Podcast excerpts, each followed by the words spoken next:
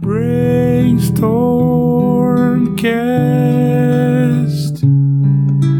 Brainstormcast. There's a time to live and a time for a man to die. Salve, salve, monstrinhos e monstrinhas! Estamos aqui para mais um episódio do Brainstormcast podcast da Brainstorm and Dragons. E hoje nós temos aqui convidados ilustres: Brainer, Brave Sword, Sembiano, Bruno Cobb. Hoje o negócio tá monstruoso, cara. Segura porque a cabeça vai explodir. Fala, galera, beleza? Eu ia comentar com vocês aqui. Eu não sei qual que é o nível da quest, mas parece que o negócio tá alto aqui. Nível Vingadores. Níveis épicos. Estamos te atacando. Fala galera, tudo bom? Como é que vocês estão? Beleza, Beleza, galera? E aí, pessoal? Beleza, galera. Tem uma pergunta aqui já inicial na nossa pauta ali. A gente foi batendo um papo antes que eu achei bem interessante e eu acho que não tem como começar por outra parte, né? Então vou querer ouvir a resposta de vocês aí. Sejam bem-vindos. Espero que curtam aí o espaço no nosso podcastzinho humilde. Vamos lá. Cara, o que é que pra vocês de fato é o Planescape? Com críticas, acertos, elogios, retcons, história. O que é que é o Planescape aí pra você? Dá pra dizer que, sei lá, Plane, ele é meio que o, a cola que une todos os outros cenários da extinta TSR, né? Acho que quando o pessoal de lá pensou em fazer a transferência de um cenário pro outro, né? Putz, como é que eu faço pra sair de um cenário de Dragonlance, de Ravenloft, pra ir pra um cenário irmão? Foi Hum. partiu meio que daí a premissa de Planescape nascer. Então ele é meio que, para respondendo a tua pergunta, meio, o pessoal pode complementar. Isso chama Planescape, né? Planescape vem de landscape, plano de planos. Então é a paisagem dos planos. Ele é onde você, quando você sai do plano material, né, que é esse lugar onde a gente costuma jogar os jogos de RPG, quando você escapa do plano material, você vai para algum outro lugar que não é só o plano material, você sai pro nível cósmico, né, da, da aventura, você vai pra Planescape. E só antes do pessoal começar a complementar, acho que não dá pra falar de Planescape sem falar de Spelljammer também, né? Perfeito. que é perfeito. um outro cenário irmão de Planescape, mas que é- são as aventuras em, em alguns planos específicos e de um jeito muito específico, que é não indo pra um dos planos específicos, ficando mais derivando ali na paisagem planar, né?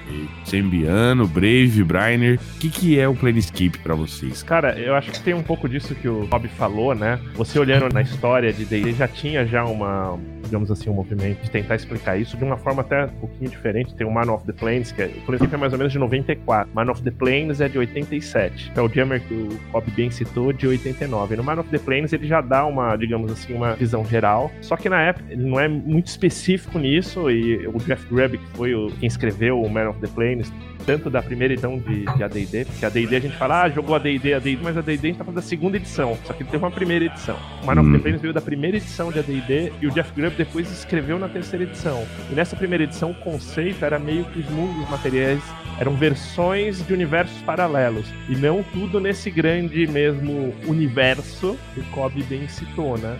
Daí Era veio... meio DC e Marvel, né? É, era meio... meio DC e É, Marvel, né? é uma pegada tipo várias terras, sabe? Uhum.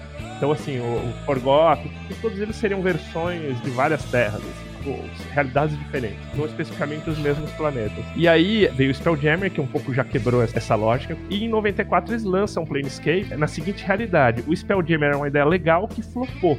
E flopou por- na visão da TSR, porque, tipo, você cria toda uma ambientação, mas você não cria fisicamente aonde posicionar essa ambientação.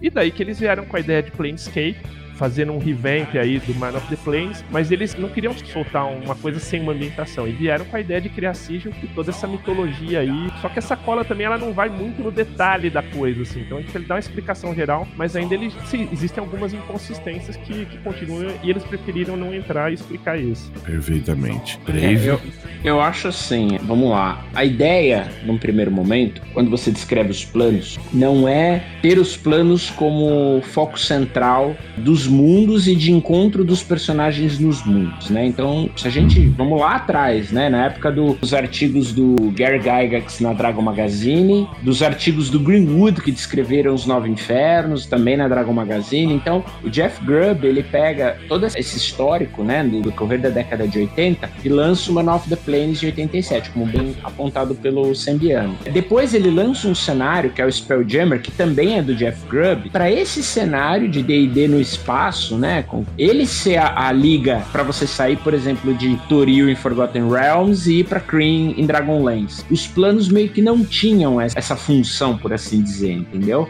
Não era claro como cada mitologia se falava. Brave, posso só te adicionar? Tem no Forgotten da primeira edição, existiam aquele esquema de portais diretos de um mundo pro outro. Acho que a primeira fala isso, mas sem planos realmente. Né? É, então, mas era aí você ligava um cenário ao outro, né? E, e era uma coisa, você não tinha uma ambientação para colocar nesse cenário. Os portais eles sempre existiram, e bem lembrado, desde a primeira edição, mas você não tinha uma ambientação até o Spelljammer, acho que em 89 mesmo, né? Para você fazer isso. E o tempo de vida útil do Spelljammer foi realmente esses três anos, alguma coisa assim. E aí, na minha opinião, né, qual foi a grande sacada deles? Foi pegar é, todo esse histórico dos planos, criar um cenário de campanha nele e, que na minha cabeça, revolucionar toda a ideia de se imaginar nos planos, entendeu? É uhum. só escreveu Planescape, isso eu acho uma grande sacada. O David Zeb Cook fala que ele estava cansado de ler fantasia clássica. Ele tinha lido por mais de 10 anos.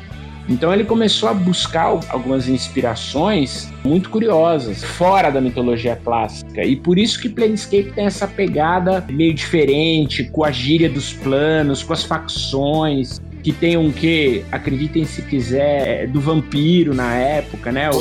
A, a, ideia era pegar o Planescape e dar uma o Planescape é um D&D né, mais maduro, por assim dizer. Que, meu, é fruto da década de 90, do vampiro que tava bombando, dos clãs, das tribos, né, vampiro lobisomem, e o Planescape tinha as facções. Isso que acho que foi o que, na época, bombou e chamou a atenção de todo mundo. Não era só mais um cenário de campanha. Acho que até a arte, né, Brave? Eles trouxeram uma, assim, arte é totalmente diferente da arte regular. Exatamente. E assim... É, um abraço pro, pro Tony de ter Lise, que é um dos ilustradores mais maravilhosos que eu já vi. Ah, e, o, e, o, Bron, né, cara? Que não dá Nossa, pra deixar de citar o cara, né? É incrível. Tá ilustrando o Diablo agora. Ah, olha que show, não sabia, show, hein? Também não sabia, cara. Ah, as, as, artes novas do Diablo, né? Aquela arte famosa da Lilith que saiu pro Massa. Diablo é dele. Por isso que eu curti. Bom, eu, eu, acho magnífica essa precisão advocatícia de vocês, que eu não tenho essa, essa capacidade de memorizar nomes e datas dos cenários. Mas eu acho que vocês trouxeram dois elementos fundamentais aí que não dá pra não falar, saindo um pouco da questão de lore do, do Planescape, mas entrando um pouco naquele, nos bastidores dele que é essa questão do. Acho que de todos os cenários, ele foi o primeiro que não se importou tanto em ser tão preciso. Ele é impreciso propositalmente. É, com certeza. Né, ele traz, acho que o Ravenloft fez isso com as brumas, né? Raven faz isso com as brumas, traz as coisas delas serem imprecisas propositalmente, né? Fica claro que eles não querem dizer o que que é e que quase como um estímulo aos narradores não fazer o mesmo, né? Uhum. fazer o mesmo, né? Não definir o que é. E Plane, ele tem essa coisa de trazer muitos elementos para você e não explicar nenhum, assim. Ele te dá as coordenadas para você usar ele no teu cenário, justamente porque criou-se essa, eu não sei se isso uma espécie de uma característica do cenário, mas é quase como quando vocês falaram um pouco de Marvel versus Capcom, de Marvel e DC, né? Na, na, DC e na Marvel é muito claro isso, né? Quando você tá no plano do planeta Terra, você tem um nível de poder. Quando você sai do planeta Terra, que você vai pro nível ali dos Guardiões da Galáxia, Surfista Prateado, Galactus, que você vai subindo o nível, o negócio fica muito poderoso. É. Planes é meio que esse passo que você dá, né? Tipo, uhum. quando você vai para um nível dos planos, quando você entra em Side, por exemplo, você tá lidando num nível ali de Immortals para frente, assim. e aí, essa, esse espaço que eles criam na narrativa para você poder manobrar sem precisar explicar muita coisa, facilita pro narrador que tá, que tá narrando uma mesa épica, uma mesa divina, uma mesa que tem níveis muito altos, né? De forma clara na campanha dele. É, e acho que foi, isso foi um dos motivos do Planescape fazer sucesso e essa ideia ser concebida, porque eu acho que até o Ed Greenwood falou que ele nasceu de uma demanda dos jogadores da época, das pessoas que queriam fazer aventuras fora do plano material, né? Fazer aventuras épicas ficar pulando de plano em plano. E talvez o cara quer ter um, um aparelho level 20 e enfrentar uns desafios maiores de enfrentar os Tanari, enfrentar os Batezu, como era chamado na época, né, Diabos e Demônios. Uhum o clérigo encontrar o deus dele, sabe? Tipo, encontrar pessoalmente Bahamut, sei lá, uma divindade que ele sirva. Então tem muito dessa demanda também, né? Off-game, né? Do tipo, pô, vamos dar pros caras o que os caras querem. Vamos botar é. a aventura chatona aí, tocar os aralhos nos outros planos, fazer confusão, ficar plano e plano e plano. E acho que isso também é a ideia proposital do lance não explicar, porque como é que você vai explicar uma coisa que é totalmente metafísica, né? E a segunda coisa que eles trazem que é bem adulta pro Planescape é a quebra com a dicotomia do Lawful. Eles não, não quebram drasticamente com isso, porque você desmonta o D&D se fizer isso, né? Uhum. Mas eles, a- eles vão além da coisa do Lawful Order, Evil, Good, assim, né? Eles colocam a coisa das facções dentro, que é uma coisa meio que ideológica, né? Uhum. Bem característico da década de 80 isso, eu acho. Que tem a coisa do punk rock surgindo e tal. Se você colocar isso dentro do universo off-game deles lá, tem um monte de influências que são nítidas, assim, dentro de Planescape. Vampiro é uma delas, que bebeu das mesmas fontes ali, do punk gótico e tal, que vinha surgindo. Mas a coisa das facções, de você ter um jeito de encarar o, como o cosmos é construído e defender esse jeito, distancia um pouco da coisa do ah, você é mal e você é bom, ou não, você, você tem sua Uhum. crença e eu tenho a minha. Cria tons de cinza, que tornam o jogo um pouco mais adulto também.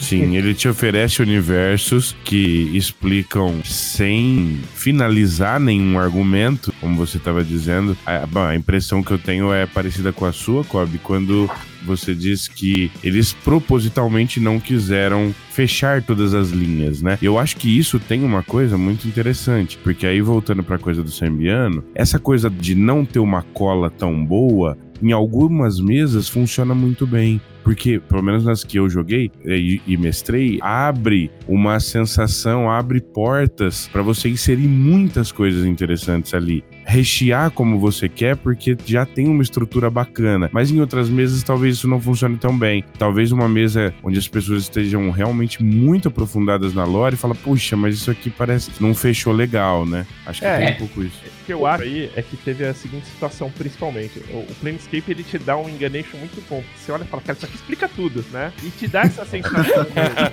Enganation. É, é, mas é, mas é aquela coisa tão bem feita, tipo, que assim, é um, é um genérico muito sutil, assim. Onde vai bater principalmente são em alguns cenários específicos, que nem, por exemplo, Dragonlance, porque se você volta pra Dragonlance, Tiamat, ela não tá nos nove infernos. E não existe nove infernos, existe o abismo. Então, Mas há controvérsias se Tiamat é ou não tá Sim, aqui. Sim, Pois é. É, mas é muito louco isso. É até certo. Até os, os autores na época, ora eles falam que sim, ora eles falam que não. E, e aí, desculpa te interromper, Sam, é um ponto só, uma vírgula que eu vou jogar aqui, depois você te dou a palavra de novo. O que define o Planescape, que eu acho que é sensacional, que entra crença, que entra as facções, que entra tudo, é a crença. Os alter planes, os planos exteriores, são os planos da crença, da fé. Então, isso é o legal do Planescape. O que eu acredito não é o que o Kobe acredita, o que o Brainer acredita, o que o Sembi ou o Samuka acredita. São coisas Uhum. diferentes. Podem ser parecidas, mas não necessariamente o são. E é isso que, na minha cabeça, foi o mind blowing do cenário.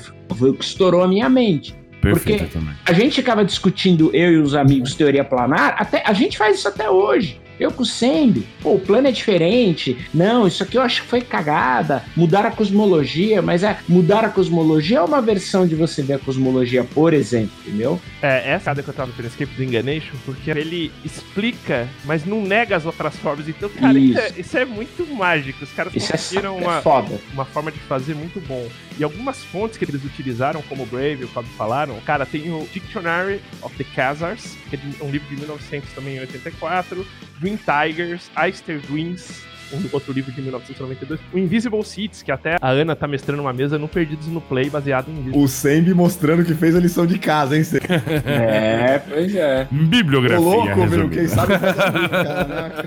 Cara, uma coisa que eu queria perguntar pra vocês é o seguinte. Peraí, antes de você avançar, deixa, Ah, eu, tá. complementar um negócio. Pra ver. A gente falar ver. assim, Isso que, o- que os meninos colocaram, né, de que em Planescape o Grub conseguiu fazer essa coisa, dar direcionamentos, criando espaço pros grupos criarem, isso é o RPG, na minha opinião, sabe? Um bom Uhum. narrador e um bom jogador, ele, ele faz isso com o grupo deles. Ele dá um monte de gancho de história, direciona alguns, mas deixa muito espaço pra você criar no meio. Eu acho que os caras conseguiram fazer isso com um cenário em Planescape. É, eu também. Eu É porque essa ideia, né, Kobe, de narrativa é compartilhada, né? É Isso que eu acho que é a grande sacada. A narrativa não é agência só do mestre e também não é só do jogador. Então, a ideia é todo mundo jogar um pouco de tempero nisso e ver no final o que que dá, né? Que que então, mas o apelo é muito. É, quando você pensa em, escrever um cenário, é muito sedutor você querer escrever tudo. Ah, né? sem dúvida. Não deixar ah, espaço para ninguém criar. Sem dúvida. Eu sinto, vou falar uma coisa aqui que vão me odiar, mas eu sinto que Forgotten é um pouco assim. Forgotten tem uma, um apelo de vamos contar tudo, explicar tudo, escrever tudo em livro, tudo em cenário e você, não sei, pelo menos eu, quando eu entro em Forgotten pra narrar, eu, eu não tenho esse problema porque eu crio tudo e foda-se. Mas é, quando um narrador novo chega para Forgotten, ele tem a impressão de que ele tem que ler muita coisa, consumir muito material para conseguir ser capaz de narrar naquele cenário, porque, cara, tem muita coisa escrita, sabe? Tem muita coisa. Uhum dá uma sensação de, caraca, eu não sei nada a respeito disso aqui. É, pode ser um pouco sufocante, né? É por isso que a quinta edição não sai da Costa da Espada mais. Pra trazer um grau de. É, mas é verdade. Os caras. É o meme das Forgotten Lands, né? Tem é pra trazer um grau de familiaridade pro jogador, entendeu? Tem os Remembered é. Realms e os Forgotten Realms. É, exatamente. há, controvérsias nisso, mas fica pra um, um, podcast. O que eu acho, assim, por exemplo, o que o, o Cobb falou, realmente o Planescape tem essa visão mais. E, e, e, não é falta de profundidade, mas é uma profundidade até um nível que não te exaure, assim, né? Forgotten, uhum. cara, é um mundo que é a pegada do cenário de Forgotten, ele é tão profundo quando você precisa ser. Então, tipo, é o que eu brinco, assim, né? Como se você de um frango puxasse uma pena, saísse outro frango. Daí você vai puxando e não vai. Sabe aquelas bonequinhas? aquelas bonequinhas russas, você vai abrindo e nunca acaba. Uma matrosca, é uma matrosca. É, acho que uma Forgotten ela é mestrável, assim, você chega assim, até que nível de camada você quer, e desencanado do, do mais profundo. Antes da gente seguir, eu queria que a gente desse assim. Tô imaginando que quem vai ouvir esse podcast são pessoas que ou nunca jogaram Planescape ou nunca narraram Planescape Planescape, eu nunca leram Planescape. Eu acho que a gente tá dando uma boa introdução, falando bastante disso, mas eu queria materializar isso com exemplos ou referências. Perfeito. Eu, eu, vou dar as minhas. Eu acho que quando eu penso em Planescape, três principais referências que vêm à minha mente, quando eu penso em narrar Planescape, acho que a principal é, é a história sem fim, que você tá num trânsito entre dois mundos ali, com personagens de mundos diferentes, e você. Isso parece ser um universo gigantesco, você tem acesso uhum. a coisas que são titânicas, o oráculo, né? Que você vai conhecer lá, o oráculo do Leste. E aí você conhece um dragão das nuvens, que, meu, como assim dragão das nuvens? Que só tinha dragão vermelho, verde, azul, e daqui a pouco tem um dragão que parece um cachorro, com pena. Ele é um negócio meio titânico, acho que é, História Sem Fim é uma das, das minhas maiores referências para Planescape. Labirinto com o David Bowie, eu acho que é uma outra muito poderosa. Eu acho ah, que é, sim.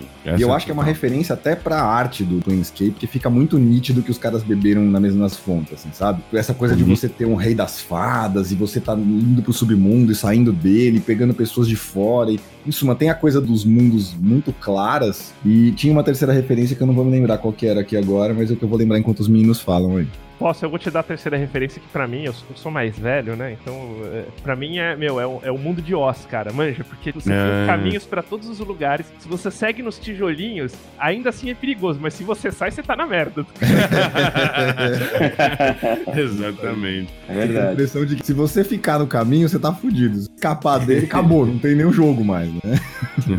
e, e uma coisa que eu acho que foi sensacional e muito bem pensada, e é muito tem quem ame tem quem deteste em Planescape, isso foi falado até mais de uma vez, é a ideia das gírias dos planos, né? O que eles chamam de Kent. O que, que, é isso? Uhum. É, uma das ideias do Zeb Cook, que concebeu o cenário, seguindo aí os passos do Jeff Grubb, foi criar, ele foi atrás de um dicionário de gírias vitorianas da Inglaterra, tá? no final do século XIX, salvo engano, e ele criou toda uma gíria, uma, uma fala, um, um jeito, né, de você lidar com que os seres planares lidavam, né, com aqueles que eles chamam de primes, né, que é quem vinha dos mundos, né, de D&D, de Forgotten, de Dragonland, de Kryn, de Toril, de Atas, etc. Então, assim, é como se eles fossem para uma espécie de gueto, de bairro, de, de né, local onde você tem uma gíria, um traquejo, uma maneira de falar, uma, um jeito, né, de agir. E isso foi a grande sacada, porque você tem todo um código, um jeito de falar, uma maneira que é o que diferencia muito. Ah, pô, eu sou um cara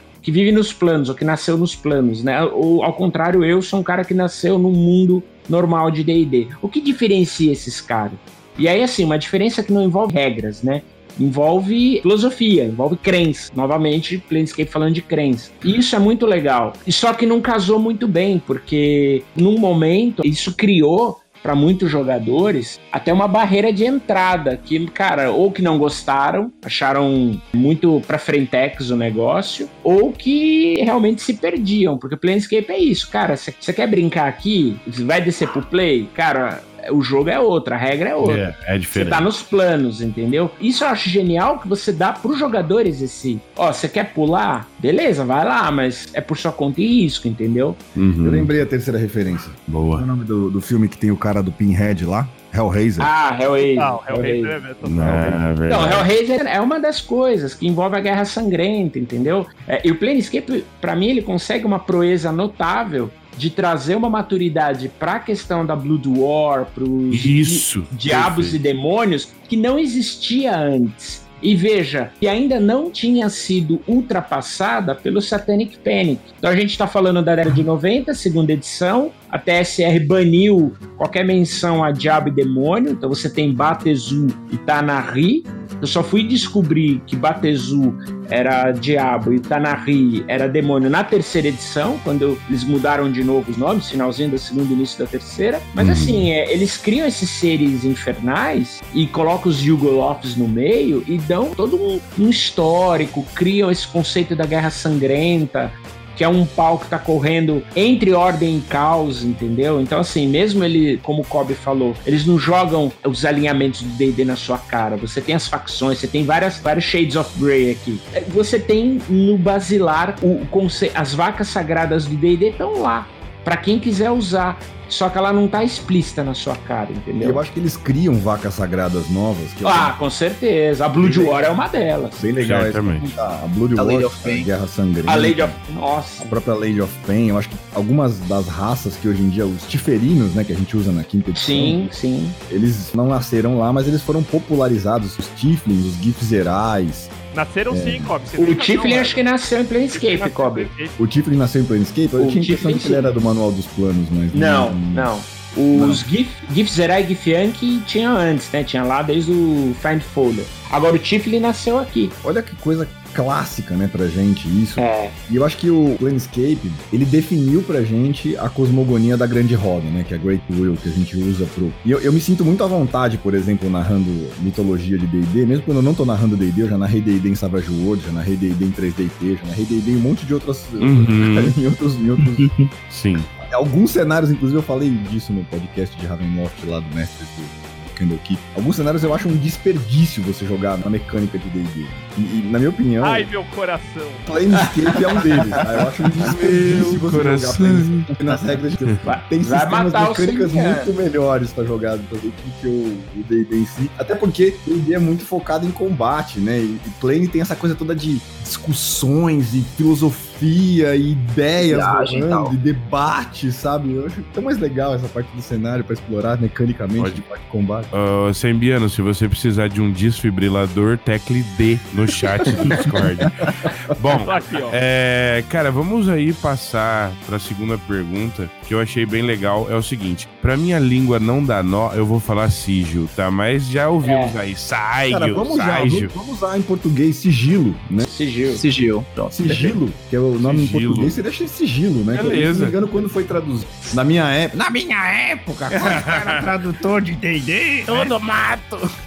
Do mato. a gente traduziu sigil como sigilo, não só pela proximidade fonética, mas também pela semelhança, né? Era isso, é isso mesmo que sigilo é. Ela é um- uma espécie de um segredo.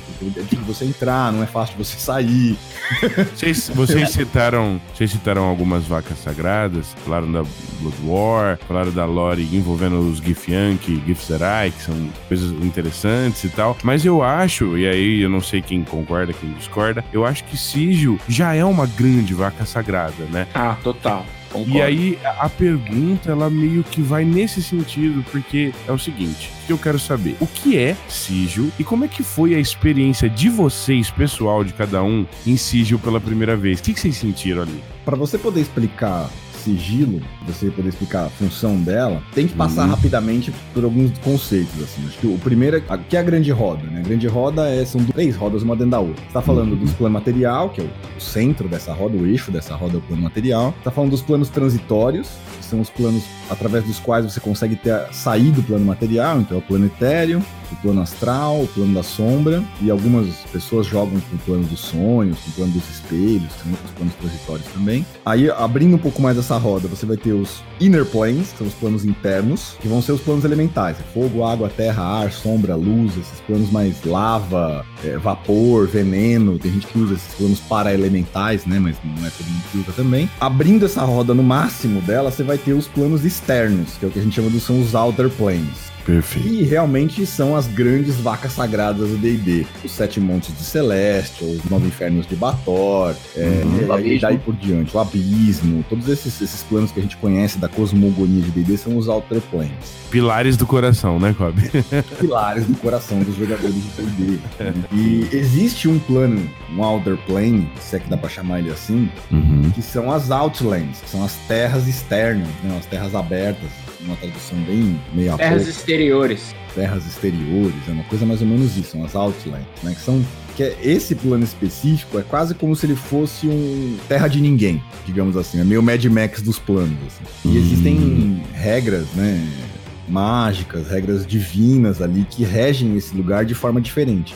Sigilo fica neste. Dá pra dizer que ela não, sei nem se ela fica mais, né? Mas ela. Fica. O, o modo de acessar sigilo é através das Outlands. Ela é a maior metrópole que existe dentro da cosmogonia de D&D. assim. Se, se São Paulo é a maior cidade do Brasil, talvez, não sei, Nova York seja a maior cidade do mundo, as Outlands estão... O sigilo tá pros planos como as maiores metrópoles da Terra estão pra Terra em si. Uhum, É um lugar perfeito. onde tudo se reúne, onde se encontra de tudo. né? Tem tudo ali. Maior cidade do mundo, do cosmos, na verdade. Então, mas você sabe que é controverso isso, né, Kobe? Eles. Tem muito autor ou muita gente que quis considerar Sigil. eh, Sigil é a cidade mais importante dos planos por conta dela ser, né, o centro de todos os planos, a cidade dos portais, das portas, para você ir para tudo quanto é lugar. E eu já vi é, tanto o jogador DM, até pessoas que trabalharam no lore, considerando ela com essa visão de grande metrópole que você falou, né? Então é a Greyhawk, né, dos planos, é Waterdeep, Charne, sei lá. Mas tem autores, e acho que a sensação no começo do Planescape era um pouco de que, cara, Sigil é meio um gueto, assim. Você tem os bairros, tudo. Ela é uma cidade mega importante porque ela tem os portais e tudo, mas ela tem aquele ar de subúrbio na grande maioria dos lugares.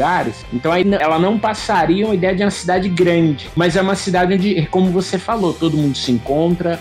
Todo mundo se conhece, as facções mantêm os seus quartéis generais, né, as suas sedes dentro de Sigil, e ela traz a figura também que virou aí um símbolo de Planescape, que é a Lady of Pain, né, a Senhora da Dor. Com um detalhe que eu acho que é bem importante e que dá uma liberdade criativa pro cenário muito grande, que é Sigil tem um encantamento que não permite que deuses entrem. Então isso gera toda uma situação que uma independência de Sigil do resto das cosmologias foda e, e que tipo, se os deuses vão influenciar lá, eles têm que influenciar indiretamente, até Por agentes. fações. Exato. Então É, e tem uma preparação pra isso que é assim, as Outlands já é o, o Plane onde moram os deuses neutros. Né, que são aqueles deuses que prezam pela neutralidade. O Badhai mora em Outlands. Essas divindades que tentam manter a- o equilíbrio dos planos já estão ali em Outlands, ou seja, já não é um lugar muito afeito a, a exageros. Sigilo tem esse- essa característica de ser o lugar de não deuses, né? Aqui entra todo mundo, exceto se você tiver Divine Hand. pra, pra quem não é escolado, assim, Sigil, ela é uma cidade num formato de um. Imagina um anel Nossa, de casamento. É importantíssimo isso, tentar explicar como é que sigil é, porque é, É. é difícil. Que segundo o lore mais atual, você tem sai das dos exteriores como se fosse um pináculo e ela fica centralizada, como se fosse o centro do universo hoje, né? Da grande roda. basicamente. Uhum. É, e uma coisa boa de explicar de Sigil é que, como a gente tá falando aqui, tem as Outlands. As Outlands possuem City Gates, as cidades portais, né? De cada plano, tipo, então você vai ter cidades portais de Arborea, Cárcere, Nove Infernos, o Abismo, cada uma populada por seus respectivos habitantes, né? Então, por exemplo, uma City Gate de Arborea, aquela coisa bonita, árvores, aquela coisa bem élfica. Já uma City Gate dos Nove Infernos ou do Abismo vai ser aquela coisa decadente, aquela coisa profana. E Sigil fica no topo da espiral infinita, né? Que é uma coisa que eu acho que é bom falar, que a espiral infinita, ela é infinita porque não tem como você escalar para chegar em Sigil. Você pode escalar Uhum. infinitamente nu- nunca vai chegar lá. Sigil, teoricamente, é só acessada por portal. Uhum. Então, ela é Você- um anel que fica em cima desse, da, Isso.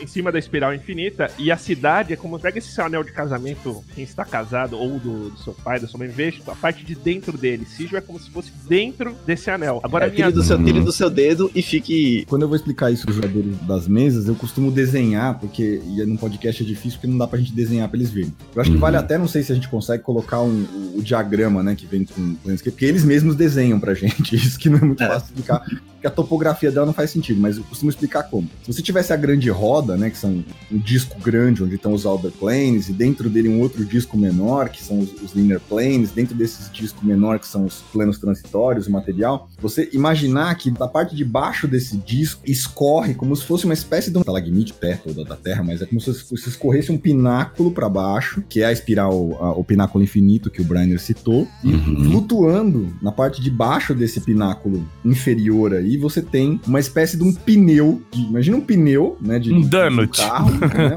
um, um donut, um pneu. Na parte interna desse pneu é que a cidade é construída. né? Então, quando você tá em Sag e você olha pro céu, você não vê céu, você vê mais cidade, né?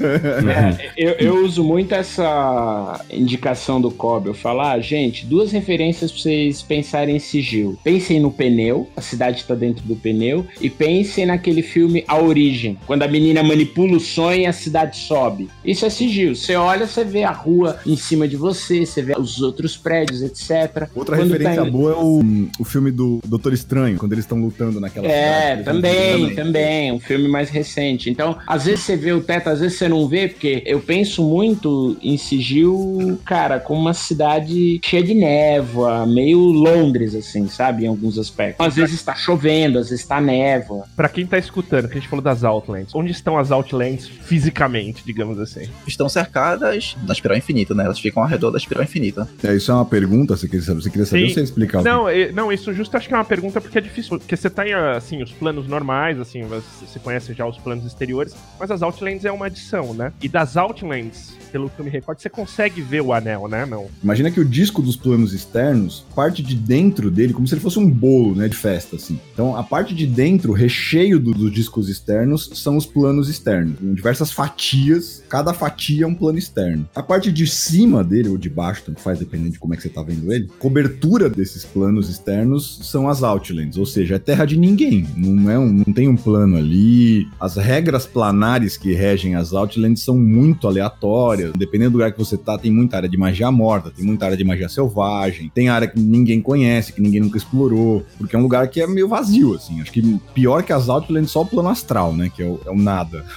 É, tem seus habitantes nas Outlands, tanto que Outlands é conhecida como uma oposição concordante, né? Porque ele é um plano true neutral, tipo, altalo. É, é neutral, neutral, né? Tipo, true, true, neutral. Neutro, true neutral. Quero Tanto que você tem a- histórias assim, aventuras que tem um, sei lá, um Batezu, um Tanari com um, um Solar, um, um Celestial, tipo, eles estão de boa, não estão tretando. Porque realmente ali é um plano true, true, neutral, neutral. Quero dizer que na minha Outlands não dá pra não ter, tipo, no meu Planescape, na minha Outlands tem um Immortan Joe. Imortal. Lá vem, agora explica, né, bicho? Não, é do Mad Max. O negócio chama Outlands tem que ter um Immortan Joe, né? Ah, sim, referência do Mad De Max. Mad Max, massa. Não, tem que ter, é o que eu falei, ó. Acho que a referência mais clara das Outlands é Mad Max, né? Ô, ô Kobe, e se é esse bolo, você diria que o pináculo infinito é, o, é a velhinha no centro do bolo, só que é uma velhinha Isso, infinita. Pináculo Infinito. E uma coisa curiosa é que no desenho, né, clássico da, da Grande Roda, esse pináculo não fica pra cima, ele fica pra baixo da Grande Roda. Uhum. Ou seja, Outlands, né, seria como se fosse uma ilha, o rabo da ilha que flutua no, no céu seria o pináculo, e embaixo do pináculo tem um disco que fica flutuando ali embaixo, quase que escondido embaixo de tudo, por isso sigilo, Uhum. embaixo de tudo, ou seja, sigilo é realmente o centro do universo, é onde o universo tá, se você fosse imaginar isso flutuando no cosmos, né? Sigilo é o disco onde todo o universo tá flutuando em cima dela. Então faz sentido você conseguir entrar em qualquer plano por sigilo, porque você tem acesso à coluna vertebral do- da grande roda, sabe? Que é Agora- o cenáculo infinito. A minha pergunta é essa que eu ia fazer. O personagem consegue ver das Outlands se. Sim, dá pra enxergar, dependendo Consegue. do, do Você imagina que foda enxergar. no jogo, você tá nesse local e você vê, tipo, aquele lo- local inalcançável, cara. Cara. Por de lendas, cara. assim. Isso eu acho que tem uma pegada foda. aí. É um peso titânico, né, cara? Uma visão dessa dentro de um jogo. É um, para mim é um nível de imersão monstruosa. Eu até choro. Não, é, é o, é, aquela, é o que a gente falou. As artes de Planescape são algumas das artes mais lindas que tem de Dungeons and Dragons, porque trata com essa coisa do cenário impossível, né? Com visões impossíveis, assim, de lugares que só são possíveis dentro do, do lugar como esse, né? De conseguir isso que o Sambi falou, de se olhar pra cima, você vê nuvens, né? Em pináculo que entra nelas, você não vê o puta descendo desse pináculo sai. Lá no alto tem um diamante piscando no alto, um céu de cores diversas. Não é um céu de cores normais, né? O meu céu das Outlands é um- é um céu meio amarelado, meio laranja e tal. E tem um diamante lá no alto que você sabe que, meu, pra você chegar ali só com portal, não tem jeito, sabe? Um ponto legal disso, até entrando um pouco na história externa, pra gente entender o porquê que Planescape é Planescape, a gente tem três artistas, apesar do Tony de Terlizzi estar no topo, é um fato curioso, ele não entrou no começo do projeto. Então você tem três Hum. grandes artistas, na minha opinião, que dão as bases para o Planescape.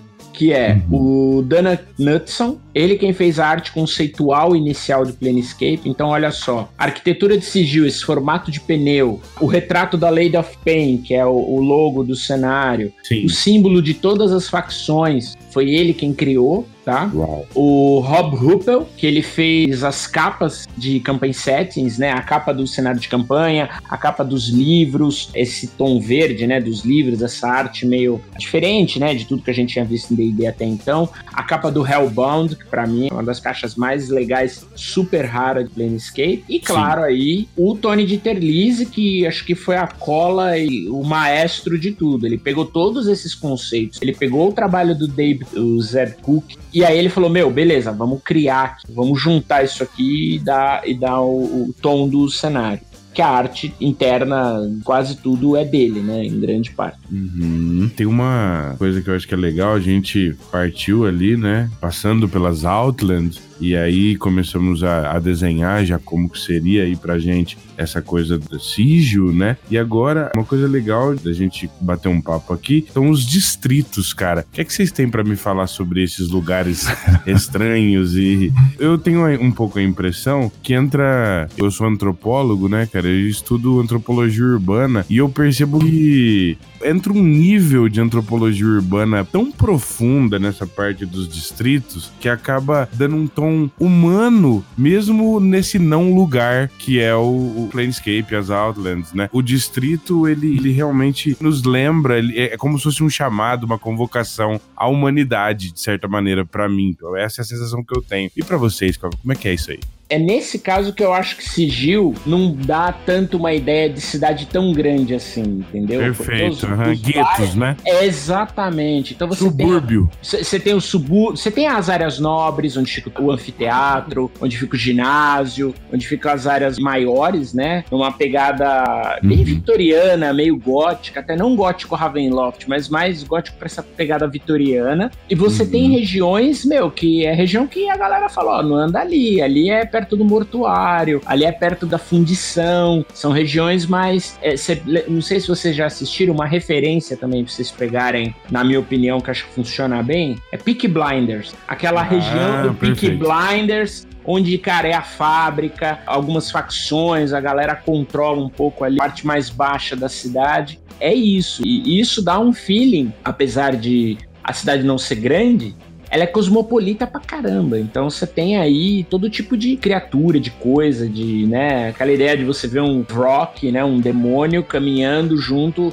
ou próximo a um Deva, por exemplo. Uhum. É, isso eu acho muito foda. Eu acho isso É, bonito. ela, ela tem uma referência bem interessante, que ela é conhecida como a cidade das portas, né? Mas também ela é conhecida como a the cage, né? A gaiola. Hum. Tem entrar, mas é difícil de sair, né? Não é uma coisa simples. Eu acho que essa coisa que o o Bonfim trouxe de Planescape, assim como todos os outros cenários, tem um quê de cada narrador que coloca o seu debruçamento em cima dela. As minhas sides, né, as as sigilos que eu já narrei, elas são mais metropolitanas, mas elas nunca perdem essa coisa muito bairrista que existe entre dentro da cidade. Você sente realmente que você tá Uhum. andando no seu bairro natal, pela gíria que a pessoa tá falando, pela forma como eles se vestem, pelo que eles estão comendo, pelo que eles estão conversando até, o idioma onde eles estão conversando e as raças, né, os seres que estão por ali. E você sente claramente quando você tá no, perdido, né, quando você não sabe onde você tá, porque é muito fácil se perder. E também sente de forma muito clara quando você tá entrando no lugar errado. É, é, mas isso é legal, Cobb. Esse é o ponto. Não tem certo e errado. E você pode ter as duas abordagens e that's fine, entendeu? Eles deixam, na minha cabeça, a cidade aberta o suficiente para você transformá-la numa cidade enorme, aquela coisa bem é, gigantesca, com os seus regionalismos. Cara, a gente está falando de São Paulo aqui, entendeu? Você tem lá a, a, periferia, as regiões mais afastadas, e você tem o downtown ali, os bairros nobres e tudo mais. Ou você fazer uma cidade menor também, não tem problema. Uma Nossa, coisa legal de você estudar antes de você fazer a. Antes de você compor sigilo, sempre recomendo que você dê uma xeretada na forma de organização dos planos, porque é meio que assim que Planescape foi construído também, né? Então você vai ter essencialmente três grandes grupos de planos aí. Você vai ter os planos da ordem, você vai ter os planos do caos e você vai ter os planos de conflito, que é onde a ordem e o caos meio que convivem se é pra usar essa palavra. Uhum. né? E sigilo, de uma certa forma, reflete essa, essa estrutura de conflito. Você sabe onde quando você tá nas wards mais alinhadas com a lei, você sabe quando você tá nas wards, dá pra dizer que seriam o quê? Distritos, vai. Né? Os distritos mais alinhados com o caos, e quando você tá nos distritos onde isso convive de uma forma muito característica.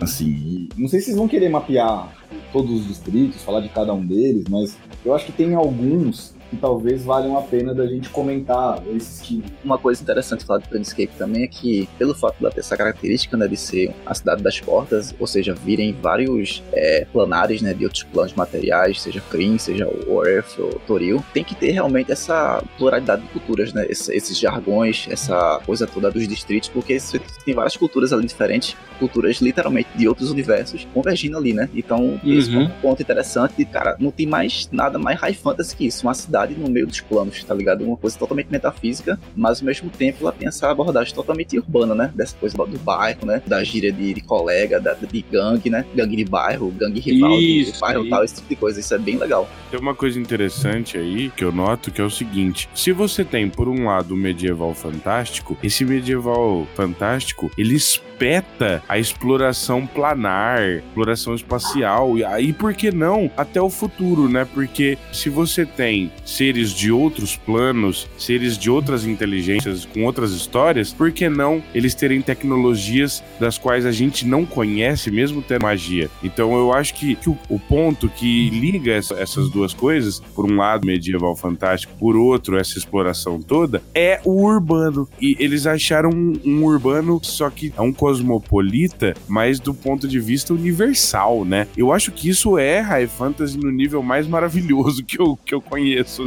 é um urbano muito moderno, cara, porque ele não, tem, ele não tem aquela questão. Isso é bem legal, porque é um cenário que te bota isso na cara, não tem aquela questão inclusiva. Tanto que quem vem dos planos materiais primários, eles são considerados ignorantes, eles têm até. Eles usam clueless, né? Ou eles uhum. chamam de primes. Como você uhum. cria apelidos para pessoas, por exemplo, é, nas grandes capitais que vêm de outras regiões, e você usa jargões pejorativos para uhum. definir. É quase como se eles chamassem. Os primes são os caipiras. É. Exatamente. É, boa, Brave. São os Bear. É, é quase como se você fosse visto como se você fosse é, um cara. Jeca. É, não, jeca. é, não é jeca a palavra, mas você é meio. É que eu costumo fazer, eu costumo explicar mais os beans do que os, do que os places, assim, do, do Planescape. Eles dividem os seres em cinco grandes grupos. Quando você tá falando de, de Planescape, você divide em cinco grandes grupos. Você tem os Primes, que é essa galera que veio de um, um plano material, você veio de algum lugar que é um plano material. Uhum. Você vai ter os Planners, que são a galera que nasceu nos planos, ou seja, não é nativo do plano material. E que podem ser raças normais, né, Kobe? Humanos, elfos, qualquer raça normal pode ser Planar ou Prime. Exato. Isso é uma coisa legal também, uma coisa não exclui a outra, né? Exato. E aí você vai ter mais três categorias, que aí também vão ter primes e planners que se encaixam nessas outras três categorias, que são os petitioners, que eu nunca achei uma palavra em português que me satisfizesse para traduzir, mas daria para dizer que são como se fossem os servos ou os crentes de alguma ideologia. Pode ser desde uma religião até uma filosofia. Normalmente você, quando tá jogando, você nunca joga de petitioners. Petitioners são sempre os PDM Royalia, que é a galera que tá ali Uhum. em volta que compõe o cenário do que você tá jogando. Você vai ter os proxies, também não existe uma palavra em português que me atenda nesse sentido, mas Sim, é verdade. até pra TI a gente não usa proxy, quando vai usar proxy, a gente usa proxy mesmo, não usa nenhuma tradução. Você não é um petitioner, você não é um servo, você não é um crente, você atua em nome de alguma coisa, você é escolhido É de um alguma... representante, né? É, um representante. Você, você realmente é a força através da qual a última categoria, que são os powers, né, que eles chamam de powers, Uhum. atuam no mundo. Os powers atuam através dos proxies para conduzir a vida dos petitioners, né? Você cria coisa como se fosse uma, as três castas de poder do Planescape, dá pra dizer que estão aí dentro. Cara, E eu sempre vi ter- os proxies como avatares, assim, né? Não É. necessariamente, Google, eu acho. Porque talvez o nível mais foda do proxy, mas é- eu penso nele muito como um agente divino. É. Desde o clérigo Uhum. Pet chinelo lá até o avatar, entendeu? Eles mesmos falam no, livro básico, né, que normalmente você não joga nem com petitioner e nem com proxy. Você petitioner você quase nunca joga, proxy dá pra jogar, mas quando um power te faz proxy dele, né, quando você se transforma realmente num sumo sacerdote de uma divindade, ou quando uma grande entidade de algum mundo, por exemplo, os warlocks, né, que tem aquele contato com tudo lá, com as fadas, fazendo os contatos, te transformam em um agente dele. É os Divine Rank 0, eu costumo brincar, né? A galera que tem o Divine Rank 0, Divine Rank 1, Divine Rank 2, Divine Rank 3 são os procs. E você vai ter o- os Powers, que são a galera que são divindades, são entidades. E o legal é que eles dão uma espécie de uma pasteurizada, né? E tira aquela coisa de, ah, é Deus, ah, é grande mago, ah, é o antigo. Não, é um Power. Né, ele é uma entidade de poder. Isso facilita Uhum. muito pro, pro- narrador também. Você sabe que você tá lidando com alguém que tem estrutura, em que nível da, da casta que você tá trabalhando ali. Tá trabalhando Exato, porque quando você tem níveis universais, assim, de poder, você pode se perder, né, Kobe? É, isso é bom pra te dar parâmetros, né? Talvez. Exatamente. Mas é, eu tenho um pouco dessa visão que o Guga tem também, de que não são só os avatares, né? Assim como, a meu ver, não são só os avatares, mas é alguém que tá realmente representando um desses poderes dentro de sigilo, talvez por esse poder não ter acesso, não tá circulando entre os planos ali de forma um pouco mais livre, né? Por exemplo, quando uma entidade do caos quer trabalhar alguma coisa da ordem, ele precisa mandar um proxy, ele não consegue assim invadir um plano desse tipo, porque, né? Complicado. Mas aí se você começa a ir pra parte do- dos beans, eu acho que é mais fácil de explicar até os ward de sigilo, porque você Uhum. tem as facções, aí você começa a falar das facções uma pela outra. Não sei por onde vocês querem começar, fiquem à vontade aí. Eu posso começar, acho que reforçando que o Brave falou no começo do podcast. As facções, elas vieram em um espelho total das casas ali de um vampiro, né? Os Dos, clãs, né? dos clãs de vampiros. Que já era uma... Já tava naquelas... Já de oposição a D&D. Eu digo oposição assim, como via de jogo a D&D. E ele trazia uma coisa, os clãs, que D&D não tinha, que era aquela sensação de pertencimento, que é muito uma- uma- um sentimento do jovem, de uma forma geral, mas muito daquela geração ah, na época, né? E as facções foram uma tentativa de trazer isso. Fazer parte de alguma coisa maior, né? Eu, eu tenho uma coisa aqui que eu achei interessante também, que é o seguinte. Bom, já falamos aí das Outlands, Sigil, e agora uma coisa engraçada, né? Aqui na pergunta da pauta, eu tava dando risada sozinho, tá escrito assim: como chegar e sair de Sigil? Mas eu acho que assim, como chegar, né? Porque sair, cara, mais difícil que sair de lá é só do, sei lá, cara. Alguns planos inferiores são mais difíceis. Não, Mas cara, o Samuca Isso aí é Não, não é fácil. tão difícil de sair, é só você olhar torto pra Lady of. É. Não, porque assim, sair tudo bem, mas é, o problema é sair pro lugar que você quer, né? Essa é a grande pergunta do milhão. Ah, beleza, sair, ok, mas eu, eu tô indo pra onde eu quero? Ou melhor, eu não tô indo pras prisões da, da, da. Senhora da Dor, dos labirintos, né? E assim, tem gente. E, e olha o bizarro, né? Que que, bom, vamos lá. O que, que é os labirintos? Acho que legal também falar um pouco da Senhora da Dor, né? Que a gente acho que não entrou talvez muito no detalhe. O que, que é a Senhora da Dor? Né? Ela é uma deusa, ela é uma entidade, ela é uma. Enfim. Entra Vou naquilo deixar, que tu vou falou, deixar né? até o Bry falar dessa dela, que ele, ele é fã da lei. É, ele manja, velho. Boa, então toca aí, Brian. É, entra naquilo que tu falou, né, né Brave? De tipo assim, ou acho que foi, acho que foi Biano, que falou. De como o Planescape ele explica as coisas, mas ao mesmo tempo não explica. Uhum. como é que você tem uma entidade que literalmente consegue espantar deuses, deuses maiores, deuses menores, lords demônios, lords é, infernais, arquidevils, o que é que ela é? Tipo, se ela consegue facilmente espantar uma divindade, o que que ela é? E não, não se explica, né? O que que ela é. Ninguém sabe. Uhum. Tanto que tem até um livro, acho que vocês já ouviram falar, Pages of Pain, que ele foi escrito pelo Troy Denning, acho que em 1997, que a premissa dele era tentar explicar quem era, de onde é que ela vinha. Já começando o livro não explica, muita gente retia o livro por causa disso. Então, realmente, ninguém sabe quem que ela é. Tem teorias, né, de que ela fala que ela ser um, um diabo, um demônio, uma divindade maior que caiu, fez uma divindade tão grandiosa quanto Lord Al, que ajudou a criar o conceito da grande roda, criar o multiverso e que por algum motivo acabou se refugiando em Sigil para ficar por lá, mas tipo, não tem explicação assim, batida no martelo, tipo, é isso. Teorias acho que as mais faladas é que ela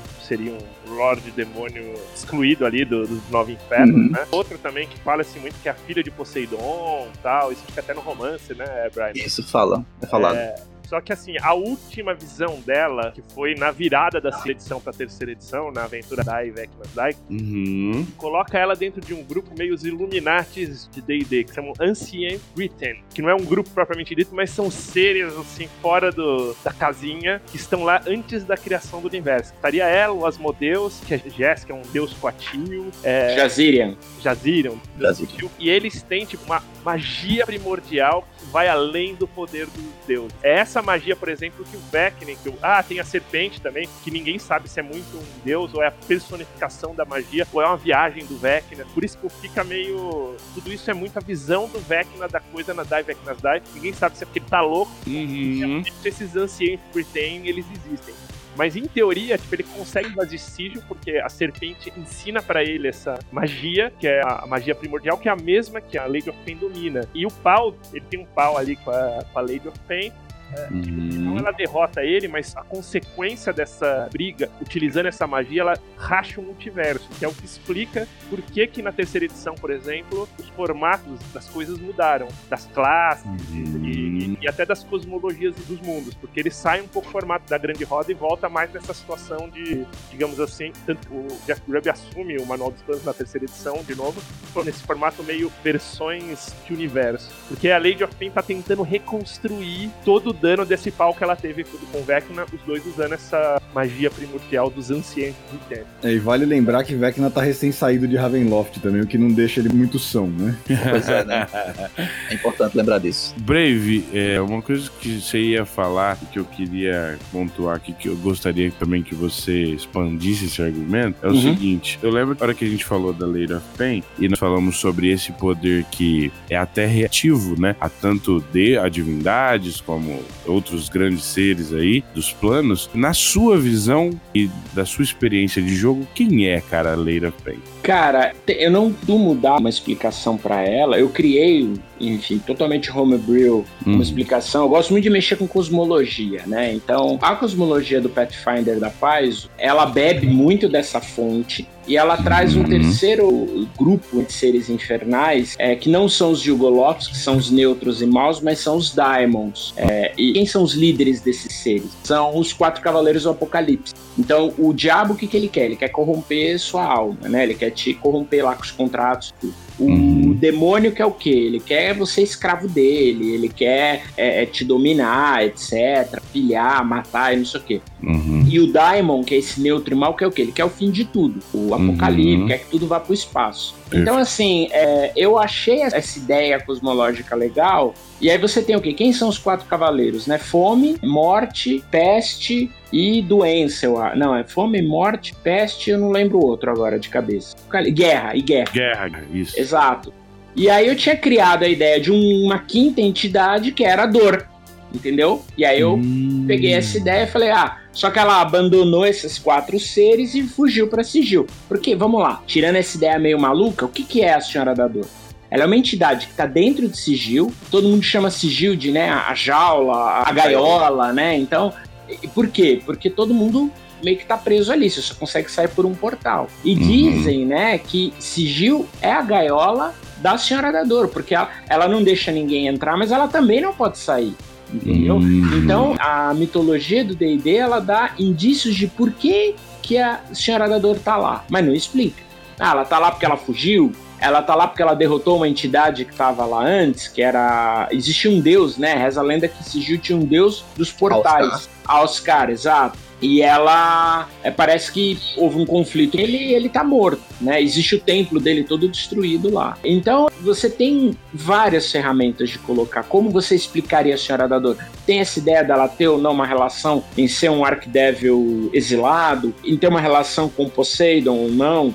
Outra coisa que acho que a gente não falou e vale destacar é, Planescape traz todas as cosmologias dentro de um common ground, dentro de um terreno comum. Isso eu achei que foi genial. Então, você genial. não encontra só os deuses dos mundos de D&D, né? É Mistra, Paladine, é, Haelindo, Birthright, por exemplo. Você encontra deuses dos panteões: egípcio, grego, nórdico, nórdico asteca, maia, japonês. Isso que é muito legal e que é, até achei que foi pouco explorado pelo Planescape. Ele poderia pegar várias mitologias, inclusive fora um pouco desse eurocentrismo, e jogar no cenário, até para dar explicações, cara. De repente, Senhora da Dor, sei lá, tem uma, uma origem uma mitologia que a gente conhece pouco, asiática, claro, sei lá, claro. entendeu? E isso é legal, porque ela não é explicada. O fato dela não ser explicada, eu acho que dá, usando aí as palavras do grande Rafael Balbi, isso dá agência pra gente criar uhum. e desenvolver nela. Esse exemplo aí que eu usei do, dos Cavaleiros do Apocalipse e tudo, é uma ideia que eu fiz pra minha mesa, a galera foi mind blowing, a galera falou, caralho, como assim, nananã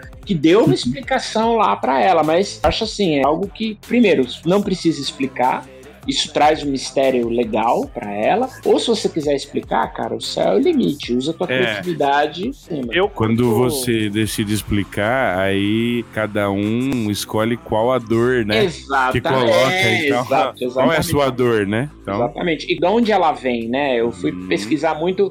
A Senhora da Dor, ela vem de um, de um poema que é também, né, do século 18, 19, essa pegada vitoriana, que ele fala, né, Our Lady of Pain, que era inclusive o nome original dela. Então, é esse viés que eles dão para inspiração é, de todos, de vários conceitos, é o que eu acho genial em Planescape. E a imagem da máscara dela veio tipo de uma escultora que não fez isso pensando em Planescape. O cara viu a escultura e falou: Nossa, que foda, isso aqui é a Senhora da Dor. é, exatamente. Compraram umas quatro, eles estavam vendendo outro dia dessas versões aí que estavam na TSE, ou na TR e tal. É, uma é, eu cheguei a ver isso, cara, é lindo, né? Escutar o, o, o Bonfim falando de D&D, é um repertório que esse cara tem. Que... Eu acho que vale a pena deixar registrado aqui. O pessoal que estava exposto lá no lançamento do D&D quinta edição no MIS, né, no Museu da Imagem do Som, era parte da coleção do Jorge, né?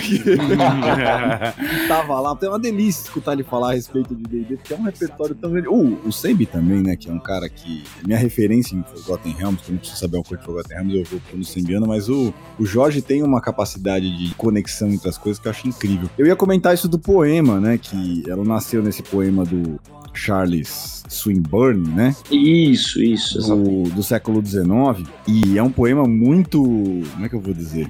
Ele é bem. Melancólico? É melancólico, ele é bem triste, né? Falar é. a respeito dessa coisa da dor do. Não, não é, é uma dor de amor, não é uma dor de. Você não sabe dizer se é mágoa, se é. Uhum. Eu compartilhei o link do poema original. E eu acho que isso é uma coisa fantástica, assim. O poema, ela chama. Teoricamente, parece que o nome da mulher por qual o poema foi feito, o nome do poema é Dolores, né? É, Dores, né?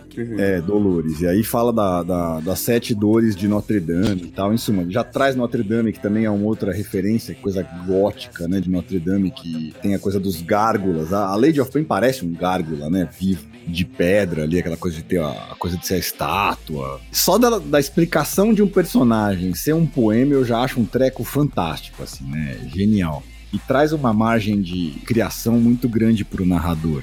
É verdade. E tem uma coisa a respeito da própria Land of Pain que eles falam no módulo básico, que eu acho legal, na caixa de Planescape, que é o seguinte: a orientação dentro de sigilo é cuidado para não atrair a atenção dela. Isso. A orientação é essa. E aí todo mundo pergunta, beleza, mas aí o que, que eu faço então para não atrair a atenção dela? Né? Quais são as leis de, de sigilo? Não tem lei. O, o, problema é justamente esse. Você não tem que atrair a atenção dela, mas você não sabe o que você deve fazer para não atrair a atenção dela. É, exato. Cara, é, é, tem algumas coisas que você não deve fazer não deve fazer nunca. Tipo, matar um Dabu, por exemplo, que são servos dela. Se você é, quiser os Dabus, acho que é legal é, falar deles, né? Dabus, ele vai aparecer na hora, você não ficar tipo, falando sobre outros deuses, pregando, né? Tipo, como se fosse uma coisa proselitista, né? É. Também é uma coisa recomendada, não atrair a atenção dela. Não destruir sigilo também. Tem pessoas que já tentaram fazer isso e incitar rebeliões. Tanto que a Guerra das Facções, acho que começou com isso, não foi? E tem uma outra, Brainer, é não cultuar ela. Também. Essa, é mais importante. ela também. Essa é mais Perfeito. importante. Perfeito.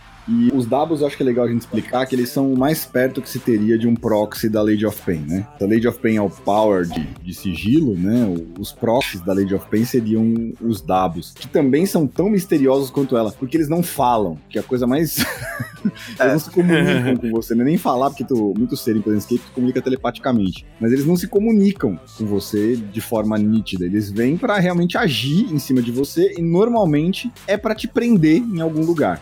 É, e, na da- verdade, eles se comunicam, só que eles se comunicam com imagens, né? Então você vê aparecendo na cabeça do cara imagens e você tem que interpretar aquelas imagens e fazer a, a expressão, né? É muito louco isso. É, eles não, não falam você, né? Eles transmitem pensamento. Isso, Bem- exatamente. Isso, bem diferente. Cara, meio esse tela, meio tela é mental. muito né? viagem. Você devia ter vindo nos anos 70, cara. Chegou depois. Ó, mas, gente, é, a gente acabou falando de várias coisas, mas o como chegar e sair de Sigil a gente acabou não falando muito. Então vou deixar aí pra vocês explorarem. Portal, né, bicho? Não tem muito por onde escapar. É aquela chave também, né? Tem os gate. Existe um tipo de. uma guilda, né, dos planos, que eles chamam de gatekeepers. Uhum. Spelljammer, acho que se não me engano, a origem deles é Spelljammer. A imagem clássica, né? Do Gatekeeper é geralmente um ser que vive por muitos anos, então, ou um Tiflin, ou um Asimar, ou um, um Genasi, ou às vezes Dwarves, ou Elfos, que eles têm um, um artefato, que ou é um, o Astrolábio dos Planos lá, que é aquele que fica na capa do Manual of the Planes, tem um, artefato que lembra um cubo mágico, né? Mas que você monta ele pra você poder apontar pra algum lugar e você conseguiria ter trânsito pra qualquer lugar. Ou eles têm aquela chave de carcereiro, que é um arco redondo com um monte de chave pendurada, Uhum. e aí você tem as chaves de todas as portas, né? Os gatekeepers são esses caras, é uma guilda de profissionais especializados em abrir e fechar portas no, no cosmos. Só um porteiro chave de cadeia, né? É, geralmente é com esses caras que você tem que negociar quando você quer acesso pra sigilo, porque é uma chave rara, não é de qualquer canto que você consegue entrar lá. Uhum. E só de entrar em sigilo do jeito errado, você já pode chamar a atenção da Lady of Pain. Como, Maravilhoso. como aconteceu com o Vecna, por exemplo. Exato. Né? O lance, acho que é, não é assim, porque eu sou um mago muito poderoso eu vou abrir um portal pra Sigil. Isso não, não existe. Tipo, seu nível de poder pra acesso lá, diretamente não importa. Você pode usar ele pra conseguir os meios. Diretamente você não consegue. É, a ideia é que sigil fosse acessível. Porque o que acontece? Vamos lá. Por que, que eles criaram sigil no final do dia? Em Spelljammer, que era o outro cenário que fazia a ligação entre os mundos, Uhum. você não tinha uma base de operação. Você não tinha um lugar onde os jogadores, personagens se reuniam, conversavam, encontravam né, aliados, inimigos, NPCs que eles conhecem, como a cidade natal, vamos dizer assim. Você Uhum. tinha aquela nau, né, que era o Spelljammer, mas era um negócio que ficava meio que andando. E uma das decisões dos editores na época é, não, a gente precisa ter uma base de operação. Ah, legal, a base de operação é sigil. É, ok, mas como é que se entra e sai de sigil? Ah, só por portal. Então você tem vários tipos de portais em sigil. Você tem portais mais relevantes, que são acionados com determinada chave, em determinada época,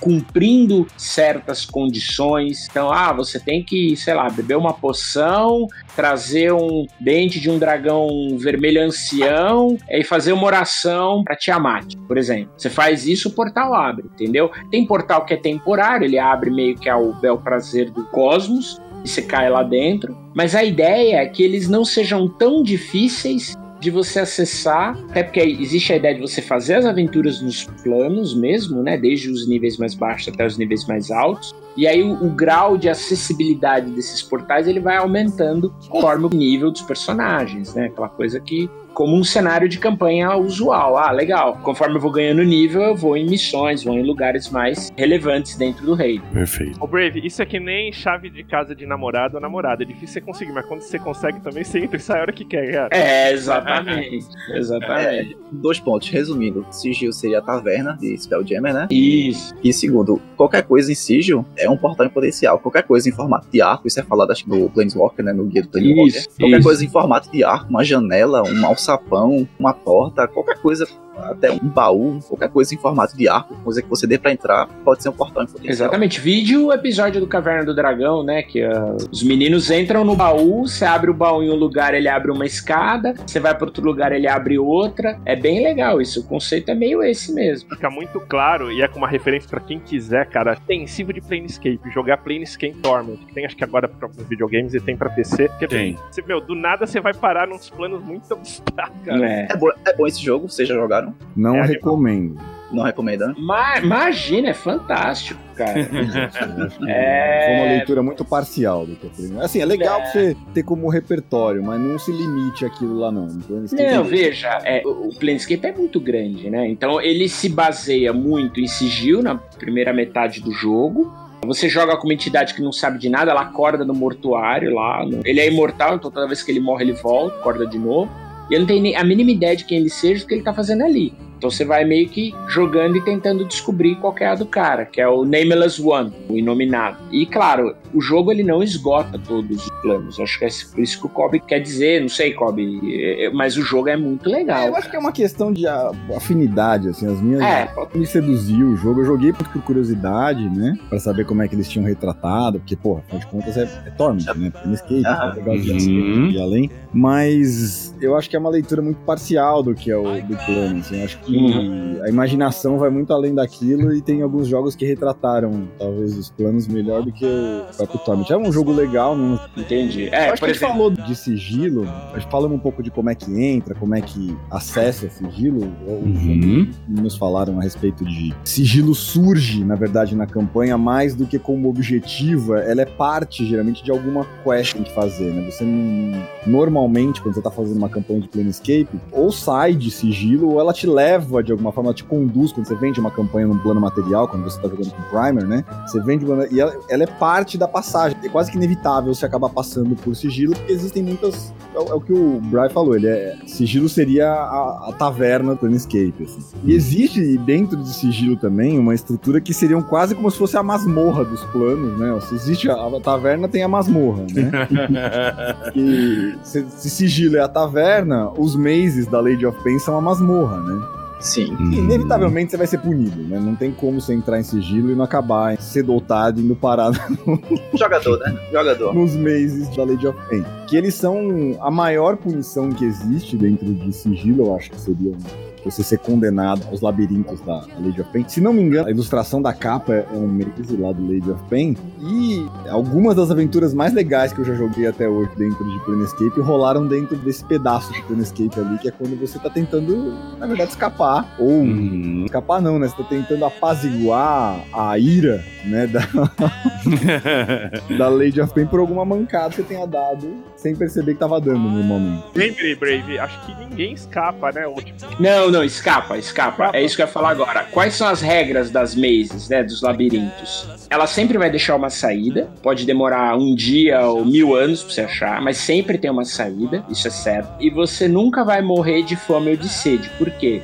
A cada dia vai aparecer alimento e água pra você. Ou seja, se você quiser, se- enfim, você não consegue morrer, a não ser que você se mate, né? Mas aí é agência sua, é livre-arbítrio. E você não morre de inanição ou de fome, de sede, o caramba. E tem uma saída. Então você sabe que tem uma saída. É meio que o negócio que, a hora que você vai pro Maze, você meio que recebe o manualzinho de instruções na sua mente, ó.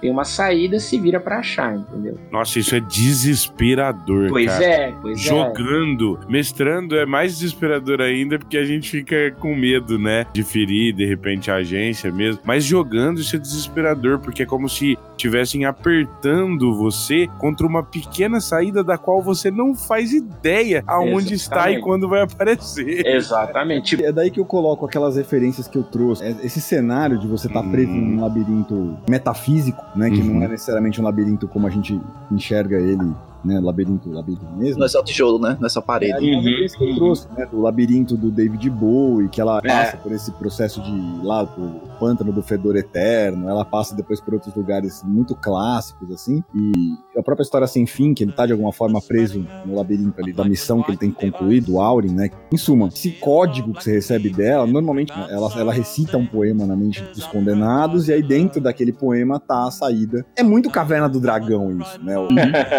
o mestre dos magos chega, É verdade. solta um negócio que parece que não faz sentido nenhum, aí ao longo do jogo aquilo começa a fazer um pouco de sentido, os jogadores matam a charada e começam a tentar entender como é que eles fazem pra fazer aquela profecia acontecer pra eles saírem de dentro do maze da Lady of Pain ali. E diz, né, essa angústia que você sente por você estar preso com uma única saída. Isso é muito pain, né? É muito característico doloroso, da, né? da essência da personagem. Então eu acho que faz parte da experiência do Planescape você passar de alguma forma cedo ou tarde um dos meses da Lady of Pain. Ó, no É, meu com Planescape, que eu faço uma leitura, isso é minha, né? Mais moderna, eu, eu vejo esses meses assim, tipo, como se fosse meio um Hunger Games. E isso meio que é o pessoal de sigilo. Eles veem isso, tipo, e ficam torcendo pelos candidatos e eles vão meio morrendo, tipo um Hunger Games, manja? Nossa. Que legal, mano. Ah, legal, Isso é legal. foda, hein, cara. Transmitir tipo o mojo dos X-Men, né? Colocava É, Total, total. A forma serve pra, pra, tipo assim, conter a população tal. E envolve as facções, as apostas, tudo bem. Cara, eu acho que são visões muito complementares. Tô aprendendo muito sobre Planescape com vocês, porque eu nunca tinha imaginado, né, essa coisa do X-Crawl, né, do, do Hunger Games nos meses. Pra mim sempre tem duas grandes visões que eu implico aí, que é a seguinte: a primeira é com relação à visão que ela tem a respeito do potencial dos outros seres. né? Então ela coloca seres ali de alguma forma para que eles possam se superar ou superar os próprios limites para que eles saiam de lá pessoas ou seres mais poderosos do que eles entraram. E uma outra visão que eu coloco sempre também é a coisa de que existem alguns seres que não podem ser destruídos, eles têm que ser isolados do restante do cosmos. E é ela que cuida do isolamento desses seres poderosíssimos. né? Então, te faço uma pergunta, Kobe. Seria a Lady of Pain um dos Dark Powers de Ravenloft? então é, Ó. eu ia citar isso também, que é muito parecido com a forma como os Dark Powers de Ravenloft atuam, né? Que ou elas castigam alguém que é muito, muito maligno, mas eu acho que não sei se ela seria um dos, porque ela tem personificação, né? E os, os Dark Powers não têm essa personificação. O mais próximo que você chega da personificação dos Dark Powers é justamente a neblina, né? As brumas de As brumas. que também Uhum. são um elemento absolutamente característico de Planescape. Quando você vai para a descrição de Planescape, o Brave trouxe muito claramente aí de que o que eles falam, né? A descrição do clima de, de Clima de londrino, né? é, é Uhum. chuva e bruma, é isso, né? Que é a descrição do, do clima de Neblina, né? é smog, né? Que eles chamam de smog. Isso, Não, é, não é aquela neblina, né? A gente não tem uma palavra, acho talvez em português, mas smog é aquela neblina pesada, né? Que não E existe essa teoria mesmo da conspiração, já vi nos Reddits da vida, que pelo fato de, dos labirintos da Lady of Pain estarem no planetário, planetário profundo, né? É onde os demiplanos nas edições antigas também estavam, né? Então tem essa, Ó, eu vou dar a minha visão. essa, essa teoria. É uma. Uhum. Já que o Jorge perguntou, eu vou dar a minha visão, que é uma coisa que eu costumo usar nas minhas mesas. Assim. Não é pra todos os grupos, mas na minha visão, Ravenloft foi um mês da Lady of Pain que deu errado. Ó, que legal. Ela criou Pode ser, um, um pode ser. mês ali pra prender algum mundo. Aí deu errado, o negócio ganhou vida e meio que saiu do controle dela, sabe? Uhum. Pode ser. Um Ou talvez ela tenha sido um dos Dark Powers que criou sem ciência, assumiu uma identidade e saiu de lá e foi pra Sigil também. Pode olha. ser também, é outra visão. Isso é que é legal. Planescape dá espaço pra você criar esse tipo de verdade sobre a tua mesa. Essa que, Uhum. que o Sembi trouxe sobre os o Hunger Games. Hunger Games, né? Que eu achei genial que o Jorge trouxe da, de, dela ser uma personificação das Dark Powers e essa minha que na verdade é o, o Ravenloft é um experimento dela que deu errado, sabe? Um laboratório mal sucedido, né, Kobe? É. Olha, olha a profundidade que você consegue. Olha os, coisas que o cenário permite que o narrador explore, né? Olha que coisa rica que é Planescape. Eu- Eu, pergunto eu- por que Planescape é meu cenário favorito. E, e Eu- no livro do, do Troy Denning é explicado que, assim, meio que superficial, né? Mas é explicado que ela é viciada em tipos de dor, seja dores físicas ou dores mentais. Então, os meses ela criou justamente para ter a experiência de não se deleitar, mas tipo de entender e, de certa forma, entre aspas, curtir essas dores, sabe? Essas dores físicas, essas dores mentais. Então, pelo labirinto, por ser criação dela, ela consegue ter essa experiência de se deleitar, né, assim, né? De curtir e entender esse vício dela nas dores, né? Seja físicas ou mentais. Tem essa É, explicação. aí, aí eu acho que você tá puxando com muita força a referência do Hellraiser, né? Que é Também, Uhum. também. os cenobitas, né? Que são Eu pensei isso quando eu li. Eu pensei isso aquelas também. entidades que, da qual o Pinhead, que acho que é o cenobita É. mais famoso, que é aquele ser com, a- com o crânio pelado, cheio de prego enfiado na cabeça, né? Inclusive, uma das capas, um dos elementos mais famosos de D&D é o Dead Gods, né? Que é uma aventura. Uhum. famosíssima, a capa do Dead Gods é quase que a, a ilustração do Pinhead, assim, né? É, verdade. verdade. O Brian, e um negócio que acho que também deixa muito claro para as pessoas imaginarem bem essa questão da lei da Fame, que ela mesmo não se lembra da origem dela. Sim. E ela sabe que ela não se lembra, mas ela se lembra de alguma coisa. Tipo, Ela é muito controversa. em a- Entender ela é um fato muito controverso, né? Mas no livro também é dito que ela não é uma mulher. É o que as pessoas personificaram, começaram a chamar assim, né? O pessoal de Sigil, acho que no livro fala isso, que ela não é uma mulher. Ela Ah, mesmo sim. fala. Se tem uma coisa que é comum no Planescape, né, que é senso comum de Planescape, é que assim, quando você pensa na entidade mais poderosa dentro da cosmogonia de D&D, você fica entre dois polos. Você tem de um lado a Lady of Pain e do outro lado os Dark Powers de Ravenloft. São as duas Sim. entidades de maior poder existente dentro da cosmogonia de D&D. Talvez sejam essas duas, assim. Então, são meio que indesafiáveis, sabe? É, acho que nem o Lord Owl, nem o High Lord de Dragonlance é páreo pra esses dois. É, eu acho que até em cima do High God tem o Caos, né? Caos é mais foda, mas é, essas são entidades meio fora do, da linha, né? Fora do, Uhum. do padrão e são mais conhecidas. Tem até algumas outras aí que. É, na- sem, na sem ir pro Farhelm, né? Não vamos É. pro Farhelm. Deixa o Farhelm Ah. quieto lá. Mas Pois essas é. são realmente as mais conhecidas, tanto que o, os Dark Powers não, mas ela tá dentro desse conceito aí dos Ancient Weekends, né? Uhum. Você vai pro Farhelm, que de onde vieram os Elite, de onde vieram os Behold, essa galerinha que veio do, Hum. do Cthulhu lá, é melhor não mexer com essa galera. Isso daí dá outro podcast, hein, Kobe? Fazer um sobre o Farhelm é legal, hein, bicho? legal, hein, cara, legal. Agora, Ah, Samuka tem aqui na, na pauta pra ver Planescape em outras edições, né? Então a gente Certo. falou Uhum. da primeira, a gente basicamente falou tudo da segunda, daí tem a terceira, a quarta e a quinta, né? A terceira, Tá. minha visão é que eles quebram o Planescape conceitualmente, mas não quebram o Sigil, o Sigil continua, né? Na Uhum. quarta, acho que vai meio nessa linha, eles quebram um pouco mais o Sigil, mas não quebram o Sigil, continua. E na quinta, tudo mostra um ensaio que eles voltam com o conceito de Planescape, mas a gente vai ter que ver como é que fica, né? Uhum. Eu tenho uma teoria, Guga. Eu acho que a terceira edição, e eu vi um pouco isso na época que saiu, eles mantiveram a cosmologia da Grande Roda pra Greyhawk, tiraram toda a questão do Kent, dessa questão que pra mim é um dos é, das características principais do Planescape, porque tinha uma quebra de fanbase grande até, a gente que não gostava, achava difícil, não queria se imergir nesse grau. E aí a terceira traz cosmologias diferentes, né? Então cada mundo tem a sua própria cosmologia.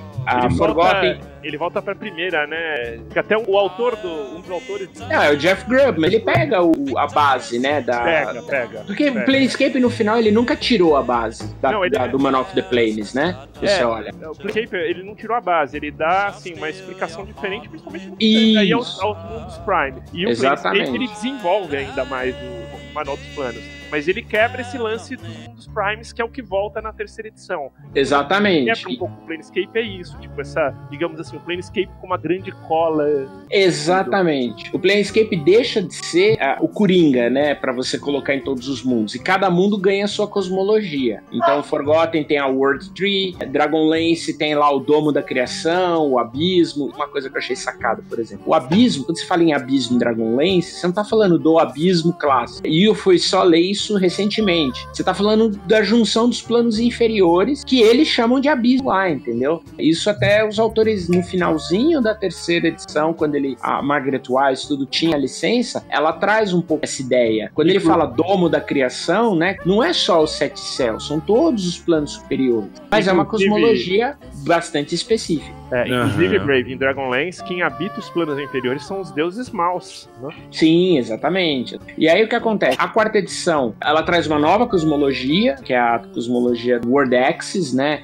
É como se fosse um- uma espécie de ampulheta, né? Então você tem o lado de cima da ampulheta, que é o mar astral e os planos superiores. Você tem o lado de baixo da ampulheta, que é o, salvo engano, Elemental Chaos e alguns planos lá também. No centro da ampulheta você tem o plano primário, plano material, e o Shadowfell e o Feywild, né? Que é a Igreja das Fadas e o Pendor das Sombras, se eu não me engano. E É. na questão dos planos, que veio da terceira pra quarta, em Planescape isso não é tão restrito assim. Por exemplo, pra você acessar os Outer Planes, você tem que usar, se eu não me engano, o, como transitório astral. Os Inner Planes você usa o Etéreo. Eu não lembro qual uhum. é o qual para um, mas é um. E o Etéreo e o Astral eles se tocam só num Vortex. No Planescape eles, meu, eles se tocam em muitas partes, assim, é meio uma continuidade, né?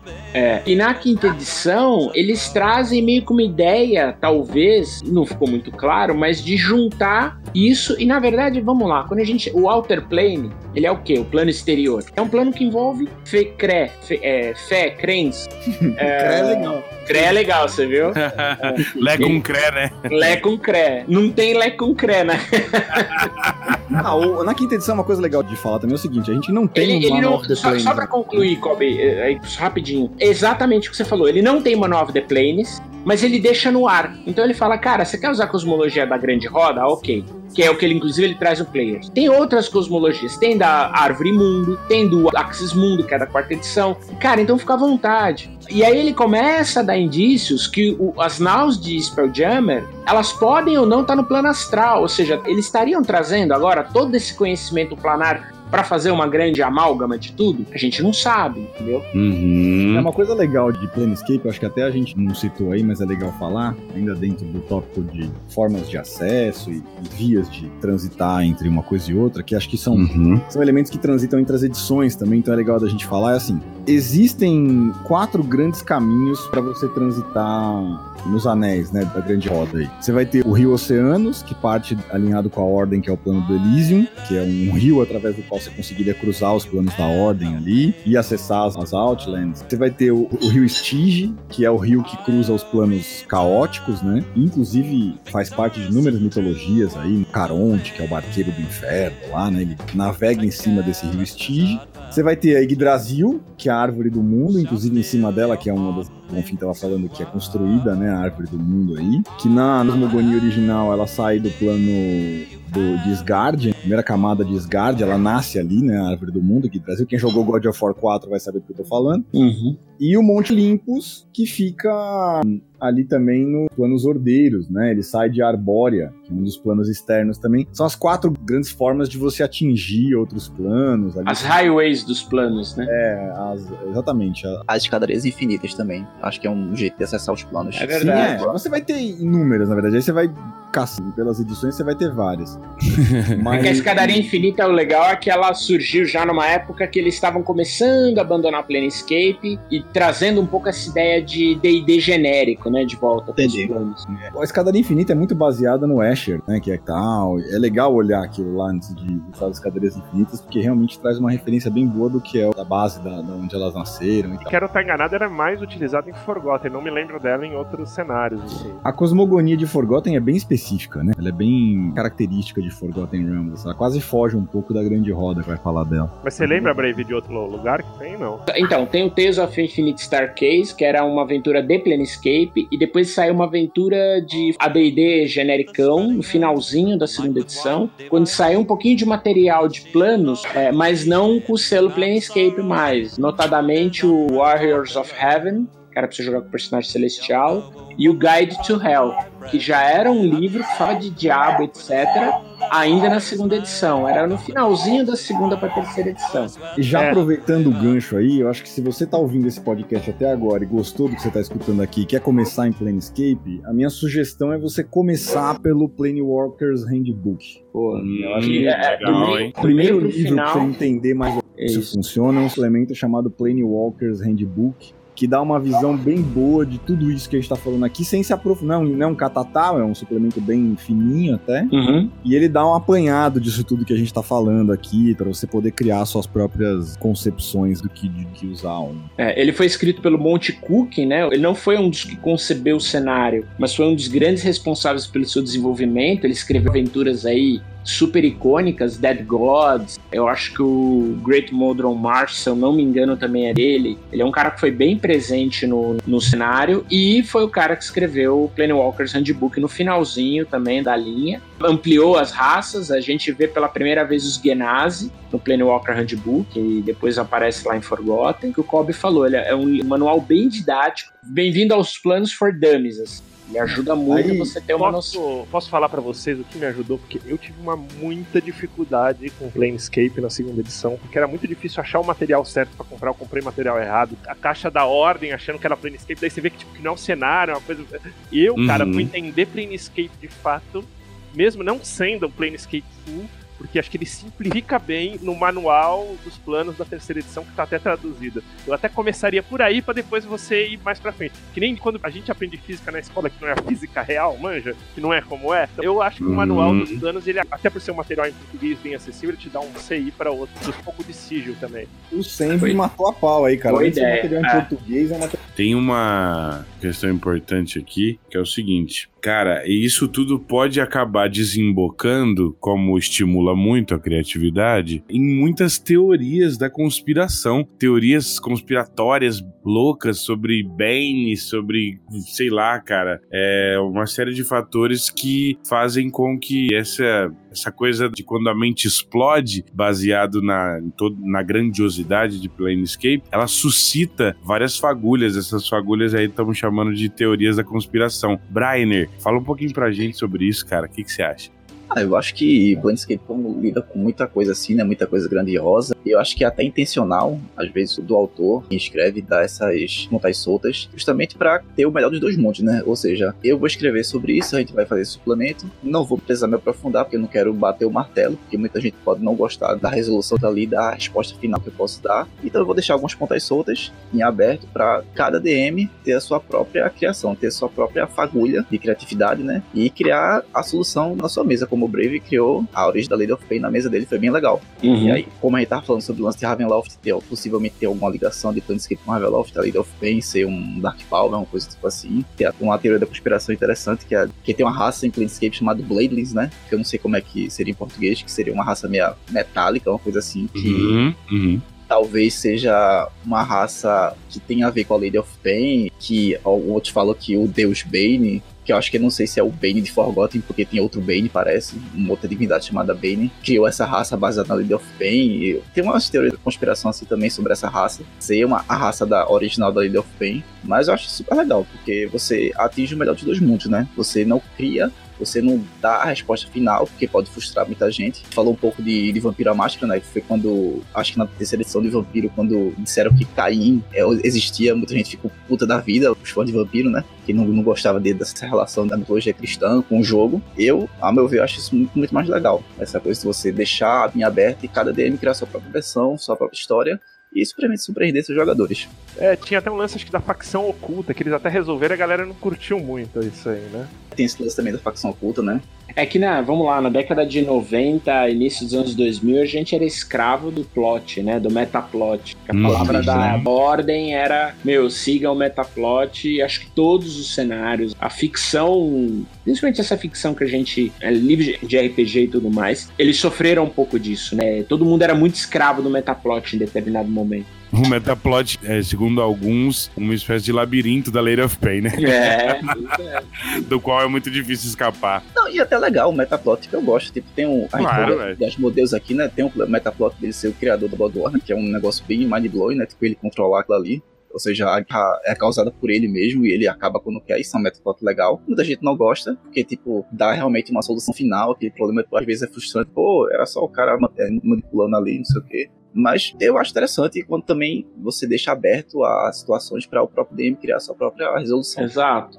Mas, Breiner, Que é- eu acho que, por exemplo, essa questão dos modelos, ele é um, não chega a ser um metaplot, porque ele é assim, uma visão, porque você tem essa interpretação e tem outras interpretações dos modelos. Sim, sim. Acho que o Blade fala de metaplot é quando, cara, você define, é meu, isso aqui é isso aqui, e pronto, acabou. Tipo, Spell Play. Spell Entendi. Play que aconteceu, cara, Isso, ponto, acabou. exato. Aham, entendi. É. Exato. É o que atravessa os plots, né? Uhum. Aquele fio condutor de prata. Tira o. Ah, eu queria montar a minha história. Não, sua história, entre aspas, está errada, porque ela não é a história oficial do cenário. Pô, É, Aí exatamente. Aí falando um exemplo, né? Hum. que o Brave sabe bem, acho que o CBN sabe bem Dragonlance, né? Muita gente não curte Dragonlance por causa disso, né? Porque os plots principais tá o Tannis envolvido, o Hastling e tal, e o jogador, o personagem do jogador não pode se envolver nos plots porque tem os NPCs fodão já resolvendo as coisas, né?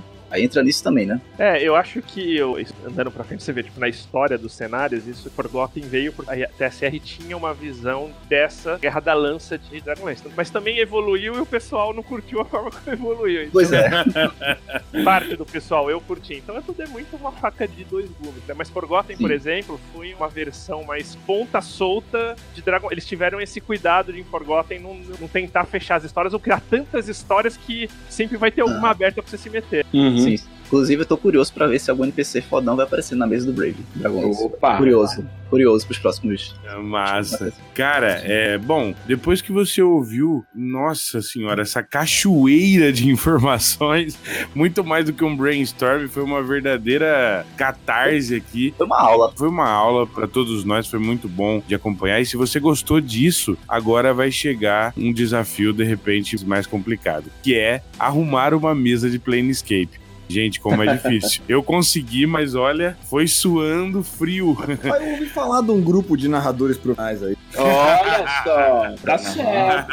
O cara manja, vai colocar vocês aí e vocês estarão em excelentes mãos, pro bem. É, tem uns caras aí metidos a querer ser narrador É, tá e certo, é isso que- aí. Que resolve o negócio. Cara, sei. Pro bem e pro mal, pro mal no bom sentido, pra colocar vocês em boas enrascadas pra vocês se virarem pra sair, né? Senão não tem graça. Sim. Esse é o, é o bom da modernidade, cara. Você quer, você acha, você paga e encomenda o que você quer, bicho. Tá aí. Claro. E o melhor, você vai receber um produto de altíssima qualidade, uma curadoria, uma coisa ah, muito bem preparada e exatamente ali afeita, né? Contemplando tudo aquilo que você quer. Então, cara, vai role players, porra. Tinha que fazer É, o. Desculpa, vocês deixaram pingando, tive Tem que fazer o cortar. jabá, sim, tá certo. Então, cara, beleza. Depois que você finalmente conseguiu a sua mesa, aí você preenche todas essas lacunas, esses espaços vazios, esses não lugares, com a sua imaginação e com a imaginação dos seus jogadores. Deixe também aquilo que eles quiserem criar nos seus desafios possa é, de fato modificar a estrutura daquilo desse recheio, né? A estrutura de como você preenche essas lacunas. Eu acho que isso é, é um papel importante porque é importante ter agência independente do tipo de jogo que você vai jogar, né? Para não parecer só uma grande história da qual você não é nada, não faz parte, não pode modificar muito. Então, acho que essa grandiosidade de Planescape fazendo pela lei do contraste, né? Ela é uma reverência também ao pequeno, ao detalhe, à, à importância de ser exatamente quem a gente é e se permitir dessa maneira, né? Eu acho que o grande quase sempre reverencia o pequeno, né? E o pequeno reverencia o grande. Então, Planescape ele mostra esses dois grandes universos interessantes. E, cara, eu queria agradecer de coração, foi muito legal, foi uma aula, anotei um milhão de coisas aqui. Com duas páginas e meia de anotações aqui. E fica o convite para todos voltarem pra gente poder falar mais. Eu sei que tem muito mais assuntos aí pra gente poder bater. E também assuntos paralelos e tal. O podcast tá aberto, eu sempre brinco que isso aqui não é uma torre de magos fechada, não existe nada. Quiser discutir qualquer tipo de assunto envolvendo RPG, esse canal está aberto para vocês e para todos vocês também que estão ouvindo. Então, ainda que a gente tenha excedido um pouco o tempo comum, né, dos podcasts, não teria sentido não exceder, né, com toda essa maravilha de informações que a gente recebeu hoje, mas sempre há tempo para fazer aquele bom e velho jabá. Então, galera, Falem aí, cara, o que vocês querem falar, das notícias, falar dos seus projetos, então fiquem à vontade, por favor. Gostaria de agradecer muito o convite do Samuca, do Brainer. É, foi muito legal falar aqui com vocês também. A gente tem um podcast, eu, Sembiano, com o Rafael Balbi e o Luiz do blog Jogo D20, que é o D&D Cyclopedia, uma coluna, na verdade, né, D&D Cyclopedia, dentro do Café com Dungeon, no Regra da Casa. Perfeito. Ela era uma coluna quinzenal, vai virar semanal agora, né, Sembi? A gente conseguiu bater uma das metas, então a gente vai ter uma coluna semanal agora pra falar de D&D. Cara, quanto mais gente falando, melhor. Acho que é muito inclusivo aí, tem muita gente, muita cabeça pensante, é, e eu acho que quanto mais pessoas envolvidas, melhor. Reunir pra conquistar. Eu tenho também um, com o Ramon do Perdidos no Play uma mesa de um streaming de Dragonlance. Tá sendo um grande desafio aí, tanto pessoal, nunca tinha mestrado por streaming, como de, de criação mesmo, de história. Pô, como é que eu vou trazer protagonismo para um cenário que já em tese tem seus protagonistas? Isso é possível? Isso não é? Eu defendo que sim e acho que dá pra gente fazer uma história bem legal, de várias maneiras, independente da, do cenário que você tá. A tarefa é ou não mais difícil, mas eu acho que é possível. Então a gente também convida todos a visitar lá quinzenalmente, via de regra, no Twitch e depois no YouTube do canal Perdidos no Play. Quero deixar meu elogio registrado aqui, tá? Porque a mesa tá absolutamente fantástica. Valeu, de coração, obrigado. Pô, eu já te conhecia, não te conheço de hoje, né? É, é verdade. Né? Eu tenho algumas décadas aí, né, Kobe? Eu já sabia que o cara ia estourar na random. É, até em é retiro, que não tem nada a ver com RPG, a gente já se cruzou, né? Exatamente. Planos, né? Outros rolês aí, né? É, de outros planos. Os caras se cruzaram num retiro de storytelling, cara. É. Não foi só de storytelling, né? A gente já se cruzou no lugar, em outras. É, exatamente. exatamente. Vivências aí, que não só nas vivências RPGs, mas eu conheço o Jorge, não é de hoje. Conheço o Sembi, não é de hoje também. Eu joguei com o Sembi, uma das mesas que eu encontrei na época do Orkut, né? Lá com o Renato Retz, o Fernando Rago. Os a gente jogava lá em Genópolis também, que eu era adolescente ainda naquela época, jogava com eles. Joshua Albar. Eu tive a sorte de cruzar com essas duas entidades aí na minha trajetória. E eu, eu já sabia que o negócio ia ser incrível, tinha uma expectativa muito alta, mas você conseguiu superar. Então, se você tá escutando esse cast você não viu ainda a mesa deles, cara, vai lá, tira um tempinho para você assistir o Jorge narrando. Eu acho que uma das minhas referências hoje em dia, né, e nessa questão de narrar online, essa mesa do Jorge, porque ele conseguiu trazer alguns elementos. Se o Azecos é uma referência, o Gruntar é uma referência, o Pedroca é uma referência, o Pug é uma referência, o Márcio é uma referência, acho que você entrou pra esse hall de referências que eu tenho, assim, que... Certamente. Nossa. Porra, muito obrigado, caramba. Você trouxe uns, alguns elementos que, inclusive, tô bebendo neles para compor meu próximo jogo, assim. Obrigado Show. por você ter contribuído com isso, com essa mesa, porque foi bem legal. Imagina, eu tô seguindo o caminho que toda essa galera pavimentou, as Ecos, o Gruntar, o Pug, todo mundo, você inclusive, seguindo aí é, o caminho que vocês criaram. E colocando alguns tijolinhos aí para todo mundo também. Cara, e que tijolinhos, hein? Parabéns.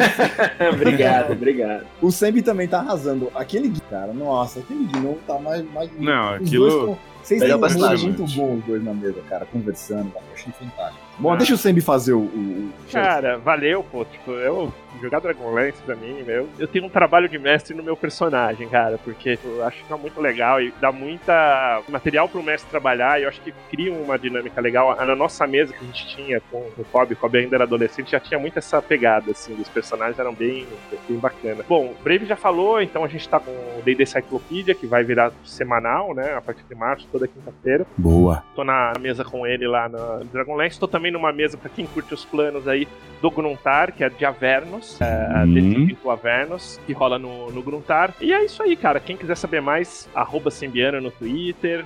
Corre lá que a gente sempre tá falando de D&D. A excursão do tio Gruntar aos Nove Infernos, né? É, tio Gruntar é dureza, cara. Coitado dos monges e cavalos. Fala, Brainer. Cara, primeiramente queria agradecer estar tá participando aqui novamente do cast. O pessoal aqui é muito gente boa e tá participando junto de três mestres fodásticos, né? me senti aqui um aluno aprendendo tudo que esse cara tá falando aqui. É... Eu também, eu também. Hashtag somos todos alunos. Com certeza. É isso aí. Sempre, né? Daqui a pouco vai bater o recreio, é. inclusive. É. Pois é. e vocês me encontram, quem se interessar, tem um podcast também, os Mestres Kindle Keep. A gente fala muito sobre lore de cenário, a gente quer tentar abordar o máximo possível de estudo, principalmente relacionado a D&D. E vocês me encontram no Instagram também, eu tenho uma página no Instagram sobre Forgotten, chamada Erudito Esquecido. Se vocês quiserem saber alguma coisa lá de Forgotten, então eu tento postar tudo que eu conheço e pesquiso sobre lore por lá. Instagram não é só lugar para comida e gente na praia, lugar para comer também. Boa. E é isso. Cara, é, novamente, agradecer. Ah, faltou o Kobe! Faltou o Kobe. Faltou meu merchan. Queria terminar o, o merchan do, do Sembi e do Jorge Uhum. Com uma. Eu recentemente me tornei assinante do PicPay, do Café com Dungeon. Né? Eu também, eu também.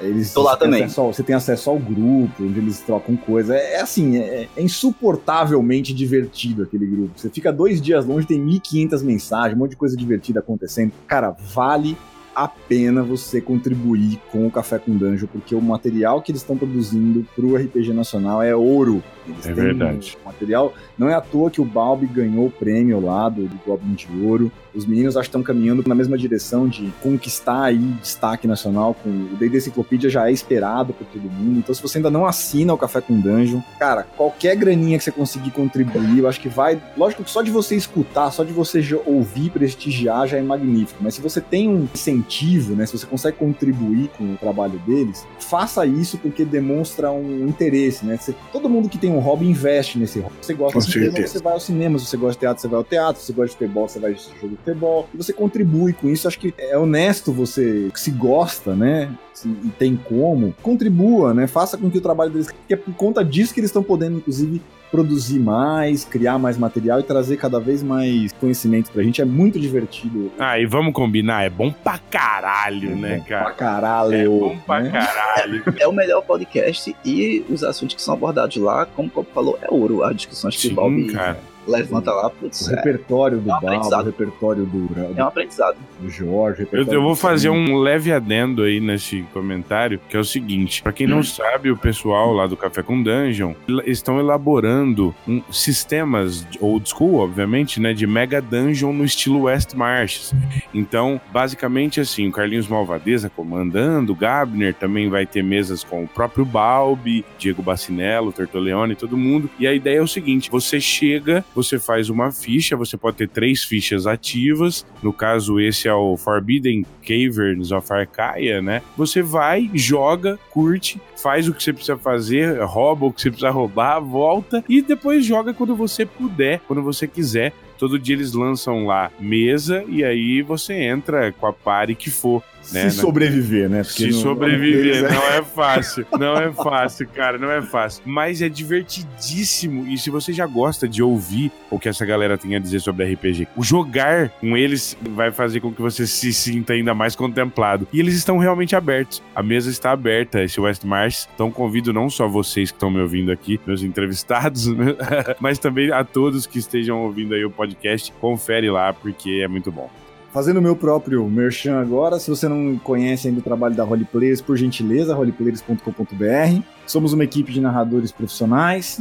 Tem três grandes projetos aí que a gente está conduzindo ao longo dos últimos dois, três anos aí, né? A gente tem, vai fazer sete anos agora, acho que de equipe, acho que é mais ou menos isso. Começamos em 2013, vamos fazer sete anos de equipe agora. O primeiro grande projeto é o RPG na Taverna. Estamos na Taverna desde 2016, fazendo campanhas também em West Marches, né? Faz- só que a gente faz um presencial lá, né? A gente, a gente brinca que é o múltiplo, é o MM, MMT RPG, né? Multiple Massive Tabletop Roleplay. Né? Boa. Então a gente faz um. O que é o West March, pra quem nunca ouviu o termo, na verdade é um mundo onde todas as mesas jogam no mesmo tempo e uma influencia a outra, né? Você cria como Uhum. se fosse uma espécie de multiplayer no RPG, assim, né? Isso. A gente tem lá o RPG na Taverna, às terças e quartas, a partir das 8 horas da noite, a gente joga das 8 às 11, toda terça e quarta RPG na Taverna. Se você não pode jogar toda semana, ou não consegue vir durante a semana, a gente tem uma, uma vez por mês a gente faz o Corujão RPG, que é uma madrugada de RPG, a gente vira do sábado pro domingo jogando algumas campanhas, outras aventuras pontuais, algumas mini campanhas, e durante o a madrugada, que é o Corujão RPG, e a gente tem o Contrate um Narrador, que é o Roleflix. Você pode chamar um narrador para vir narrar na sua casa, no salão do teu prédio, na sua empresa, ou em qualquer lugar que você queira reunir seus amigos aí, tá sem narrador, você pode chamar um dos nossos queridíssimos roleplayers para compor essa aventura pra ti aí.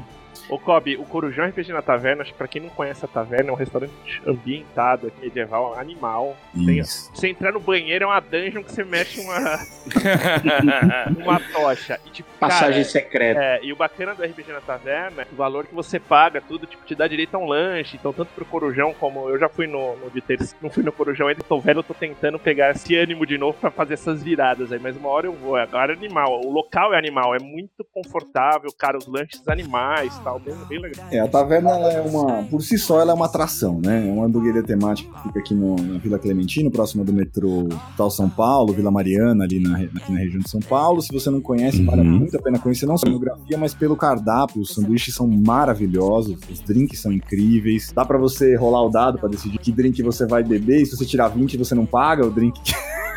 Uhum. Então, mais uma, tem muitas atividades legais lá. E a gente tá com eles desde a abertura, né? Eles convidaram a gente para conduzir o projeto de RPG deles. A gente sempre agradece pela parceria da Taverna, que são parceiros fundamentais aí pra roleplay hoje em dia.